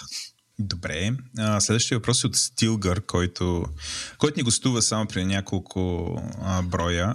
С него си говорихме за .NET и той иска да те питаме, има ли драма с Apple политиките за магазина и как вижда бъдещето на iOS разработките? Разработката а, спрямо все по-разширените като възможности PWA, което аз съм ясно какво е, които имат огромното предимство, че могат да прескочат тези драми, както и 30% такса. PWA – Progressive Web Applications поне според мен, разбира се. Да, съгласен съм. Процесът с App Store не е лесен. Тоест, App Store принадлежи на Apple. И Apple си има политика. И тя трябва да се спазва. И така. Така е с всеки реселър, де факто. Когато искаш да продаваш през Амазон, трябва да се съгласиш с тяхната политика на Амазон и да я изпълняваш. Тоест, примерно, на теб не ти се иска хората да могат винаги да върнат продукта, въпреки че са го отворили, обаче такава е политиката на Амазон и ти като, а, като един продавач в Амазон трябва да го правиш. И също и с Apple. Те си имат някакви правила и те трябва да се изпълняват. За наша, мисля, че всички ще са доволни, че Европейската комисия сега ще ги задължи да отворят повече магазина и да позволят и альтернативни магазини. И аз лично съм много се кефа на това и ми е интересно какво ще стане. Ама се кефа, защото по-скоро ми е интересно. Не знам дали ще е добре или лошо. Ще видим. Но да, особено за инди, за инди фирми е трудно понякога в App Store. App Store не може съвсем на всички да угоди. Не може хем на такива, които са като мен соло в момента и на такива, които са примерно Microsoft и Facebook да угажда в целият този диапазон. До някъде ми се ще да има различни App Store. Да има такъв за инди, да има такъв за големи фирми, които ги интересуват да ти вземат всичките данни и така нататък. Просто да знае човек нали, какво търси в момента и какво му се предлага. Мисля, че би било по-интересно да има повече магазини, да има повече разчупени правила и по-конкретни а, продукти на, как се казва това, на рафта, все едно, да, в магазина. Да. Та така, но иначе мисля, че няма драма. Мисля, iPhone application съществуват, всички публикуват непрестанно нови. Мисля, че се справят. Добре. Финален въпрос е от Мики, който е свързан с горния въпрос. С промените в европейските закони ще се наложи да добавят сайдлоудинг. Смяташ ли, че има големи промени в екосистемите? Да, че ще значи има. Смяташ ли, че ще има да. големи проблеми в екосистемите заради сайдлоудинг? Да, ми това е точно което споменах точно сега, че сайдлоудинга е де-факто ще могат да се инсталират апликейшени от други магазини, а не от Apple-ския. Мисля, че с това няма драма. Значи в момента, примерно на Mac, също има App Store и има и други апликейшени, които си инсталираш от който и да е сайт. Примерно от Setup. Setup е такъв сервис, нали, в който а, за един месечен абонамент, който плащаш твърдо всеки месец, може да ползваш един огромен набор от апликейшени. Това е страхотно. Мисля, че е супер. Хората го обичат, знаят колко ще платят всеки месец, няма изненади а, и до някъде тези апликейшени, които идват от Setup, са проверени в някакъв смисъл. И, и мисля, че това е супер такъв а, оферта.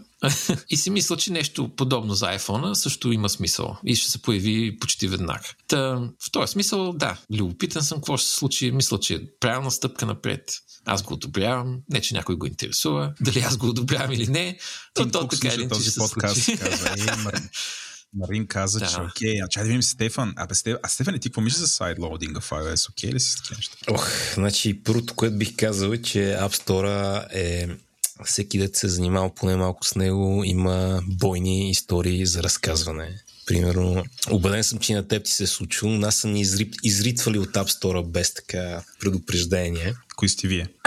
Нашата фирма, бе, там дет работи. Аз знам, ама слушателите не знаят. Просто ти подавам. Нали, нали знаеш, че не споменаваме Няма ли не спонсори Не и, и отделно няма... Не, фирмата се казва Dext. Добре. Нали знаеш, че така тук държиме, държиме separation between church and state. Та, при нас са ни изритвали, защото... Що? Некво, некво много странно беше. Примерно, защото може да си купиш приложението, т.е. може да си купиш subscription извън приложението, но вътре в приложението не може да си купиш subscription. Аха, е. Нали? И Да. пуснали сме един тон билдове, които работят и така. Просто с години пускаме билдове, в които няма промяна на това. Нали? Имаш логин екран, където можеш да се логинеш. Ако имаш subscription, минаваш напред. Ако нямаш subscription, нали, можеш да се сайнапнеш, но толкова. И просто с години никакъв проблем. И на рандом билд, някой рандом ревюър забелязва това е, а не. Сега не само ще ви реджекнем билда, но ще забраним на хората въобще да ви теглят от App Store. И два дена епичен скрамбъл, защото не може да си позволиме нали, приложението ни да го няма в App Store. Това много хъртва всякакви нови клиенти, които могат да имаме. И това е такова тъмата страна на App Store, защото нали, веднъж като се озовеш от тази страна на App Store, много мога да боли и нищо не мога да направиш. Нали? Не е като да мога да заднеш, ало, Тим, какво става, пусни приложението. Няма на кой се обадиш даже. И примерно в фирмата има някакви хора, които са работили в Apple, познават някакви хора в Apple и те нищо не могат да правят. Просто. А, така че App Store има, има, има този много голям недостатък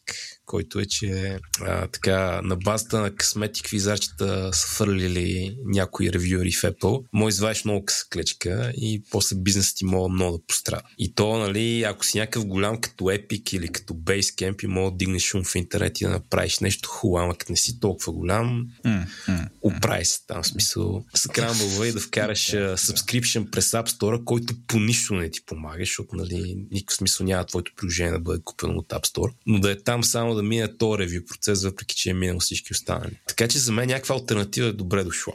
Нали, а, не толкова, че примерно ние бихме почнали да си слагаме приложението там, колкото че следващия път, като ни изритат за нещо абсолютно рандом, поне ще мога да дадем альтернатива на потребителите ни, докато, докато а, изпълним директивата от Купертино, а, за да ни пуснат отново. А, аз последен въпрос по тази тема. А, голяма част от противниците на това да има сайдлоудинг, а, да не им споменам имената, други хора, с които записвам подкасти,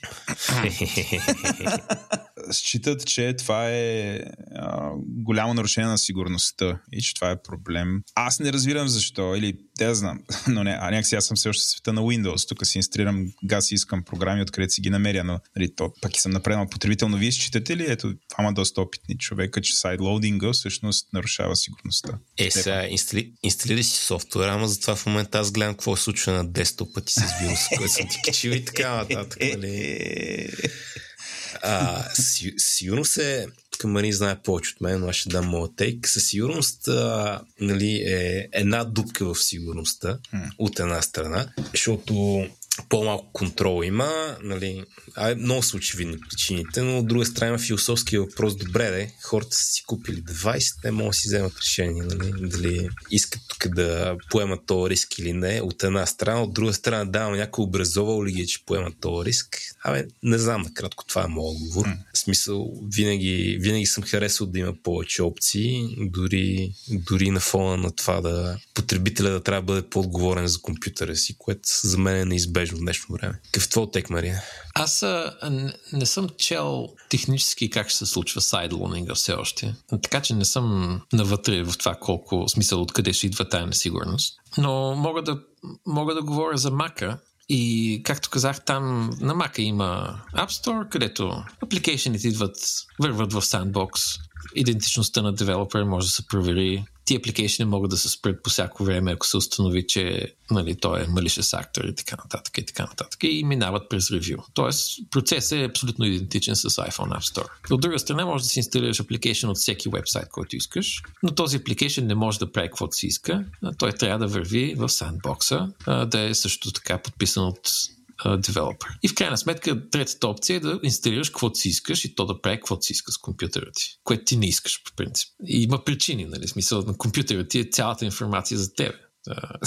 Мисля, че ако апликейшните, които са сайдлоз на iPhone, които са подписани и върват в сандбокса. Ако единствената разлика е просто само да не минаваш ревюто на Apple в App Store, мисля, че това е абсолютно окей. Okay. Отваря врати към много нови неща, към които потребителите не са свикнали. Примерно фалшиви екрани, които ти крадат номера на кредитната карта. Е, това е нещо, за което горе-долу се проверява в Review. Въпреки, че разбира се, не е трудно да се заобиколи, но ако е ако няма никой, който да погледне за такова нещо, примерно, най-вероятно скамовете ще се ще процъфтат просто в тия сайдлодинг вебсайтове. Така че мисля, че не е съвсем супер добра идея, нали, откъдето иде да се, сваля, да се слага application на iPhone. Ако има друг сайт, примерно както е Setup, ако има такъв сервис като Setup, който да подбира, корира и проверява по някакъв начин апликейшени, но да не е този драконовски процес, който се случва в App Store, мисля, че това е много интересно. Мисля, че това е начина по който наистина ще, ще се случат нещата. Само да вметна тук за а, откъде могат да дойдат а, insecurities и нали, дупки. Не знам дали си спомняте Meltdown и Spectre. Това бяха две vulnerability, които ме майнболнаха. В общи ли много е техническо и не мога да разкажа много добре, но заради тайминг истории около някои процесори, имаш ситуация, където браузъра ти, нали, в който има някакъв JavaScript, може да ти почете парола някъде в паметта, просто на базата на това колко бързо се изпълнява някакъв код код. Така че, какво се опитвам да кажа? А, security дупките могат са много индиректни и много такива непредвидими в общи линии. Mm-hmm в момент, в който си отворил възможността някой да пише някакъв код и да го пуска някъде, има какви ли не креативни и странни начини, които просто не мога предвидиш, че това, че някакъв процесор, нали, а, прави, се опитва да прави някои неща малко по-оптимално, да вектор, в който JavaScript ще може да почете някаква памет на базата на тайминг. Ако не сте чели за Meltdown и Които бяха много такива шокиращи при няколко години, мога ги погледнете, ако ни слушате. Според мен нещата не е задължително да са и толкова комплексни. В смисъл, скамова има непрестанно и в App Store. Примерно това, което се сещам последно, което бях чел, беше за един ап, който е такъв детски апликейшн там за оцветяване. Обаче, ако го отвориш от Турция, е казино. В смисъл, е, такива дори съвсем простички неща могат да бъдат. Нали? И въпросът е, че нали, в App Store все пак има някакъв контрол, докато ако, ако няма никакъв, тия неща няма да са изключения, за които говорим, ами ще са просто нормата. Може би това ще е по-добре. Може би тогава хората ще са по-предпазливи, може би ще, ще са по-образовани това как да се пазят на телефона си. Не знам. Не знам. Може би Android юзерите могат да допринесат тук в момента. Аз искам да завършим с нещо е, позитивно. Е, чакай, чакай да кажа нещо негативно при това. Те Android юзерите нямат какво да допринесат, защото те нямат някакви интересни приложения на телефоните си, са свикнали да инсталират така. Е. Нали така, Владо? Абсолютно телефоните ги ползваме, те там чукам паржори с телефона, защото няма нищо интересно на него и само вдигам и кам, ало, това е. Ало, паржо, паржолата ли е? Купи паржоли и после блъскам. Затова си ползвам аз телефона. Е, един интересен ап няма, мамо стара. Добре, наистина да се върша с нещо позитивно. Сега, понеже Марин спомена, че Жустин Томс е един от неговите ментори, а, аз си позволих веднага да й пиша, защото тя ми е и приятел и на мене, и да кажа какво се е случило и да я помоля тя да му каже нещо. И тя, а, тя му написа току-що, че паз за него само хубави спомени и че разговорите между тях и, и липсват. Така че Марине във Фейсбук веднага да я намериш, после да й пишеш и също така сподели, че ти си бил и пътешественик и волна птица по душа и че това е супер при тебе и че с това вдъхновяваш много хора да не стоят в рамките си, което мисля, че се получи. Абе, добре се получи, като за финал. Трехотно. Ще си направя Фейсбук, за да намеря. Ако не, аз ще дам един имейл и телефон, имам всичко. Добре. Ще, ще ви свържим. Не намерихме Иван Тошков, но намерихме Жустин Томс. Томс. бясно влезе с 200 в този подкаст. Добре, аз научих супер много неща и ми беше а, всъщност доста интересно. А, благодаря и на двамата за времето, което отделихте в една съботна сутрин, която се превърна в съботен полуработен ден. Финални думи от теб, Стефан? Финални думи от мен няма, Владо, няма. но както знаеш, финалните думи при нас са от госта. От госта. Марина, какво искаш да кажете на нашите слушатели? Искам да пожелая честитимен ден на всички Ивановци и с мярка употребявайте. Аре, благодарим ти. Ами, до нови срещи. Чао, чао. Чао, чао. Благодаря ви, че останахте до края с нас. Тилда наклонена черта е част от мрежата на Говори Интернет. Водещи бяхме аз, Владо и Стефан. Процент епизода беше Стефан Кънев, аудиоредактор и монтаж направи Антон Велев, музиката и корицата ни са от Тунко, а дизайнът ни от Иван Кинев. Ако искате ли да дадете обратна връзка, разбира се, разбира се, в бележките на шоуто има връзка към формуляра ни за обратна връзка, а също така най-добрият начин е да отидете в нашия Discord сервер, където има специален канал посветен на този подкаст и там може да ни дадете някакви обратни връзки, впечатления, съвети, акъли или въобще каквото искате. Discord серверът ни се казва Тилда наклонена черта. Ако искате да споделите любовта, идете ни напишете едно ревю в iTunes, рейтнете ни в Spotify или се абонирайте за нас там, къде си получавате подкастите. Това най-често се е Spotify, iTunes или каквато и да е друга програма за слушане на подкасти. Ако искате да ни подкрепите, то идете в магазина на Говори Интернет. Той е на адрес shop.govori-internet.com и там може да си купите някои от нашите тениски или въобще всякакъв мерчендайз от мрежата на Говори Интернет. Ако този подкаст не ви беше достатъчен, слушайте старите ми епизоди или пък ако сте ги слушали вече, имаме една камара други подкасти, например подкастът Майка говори интернет, подкастът Транзистор, в който си говорим за джаджи, Дропи Чили, в който си говорим за храна, Парите говорят, в който си говорим за инвестиции, Естествен интелект, който си говорим за подобряване на качеството на живота и психология, Говори артиста, който си говорим за съвременно изкуство и Ден, нашият всекидневен подкаст, който е новинарски. Благодаря ви, че останахте до тук. До нови срещи!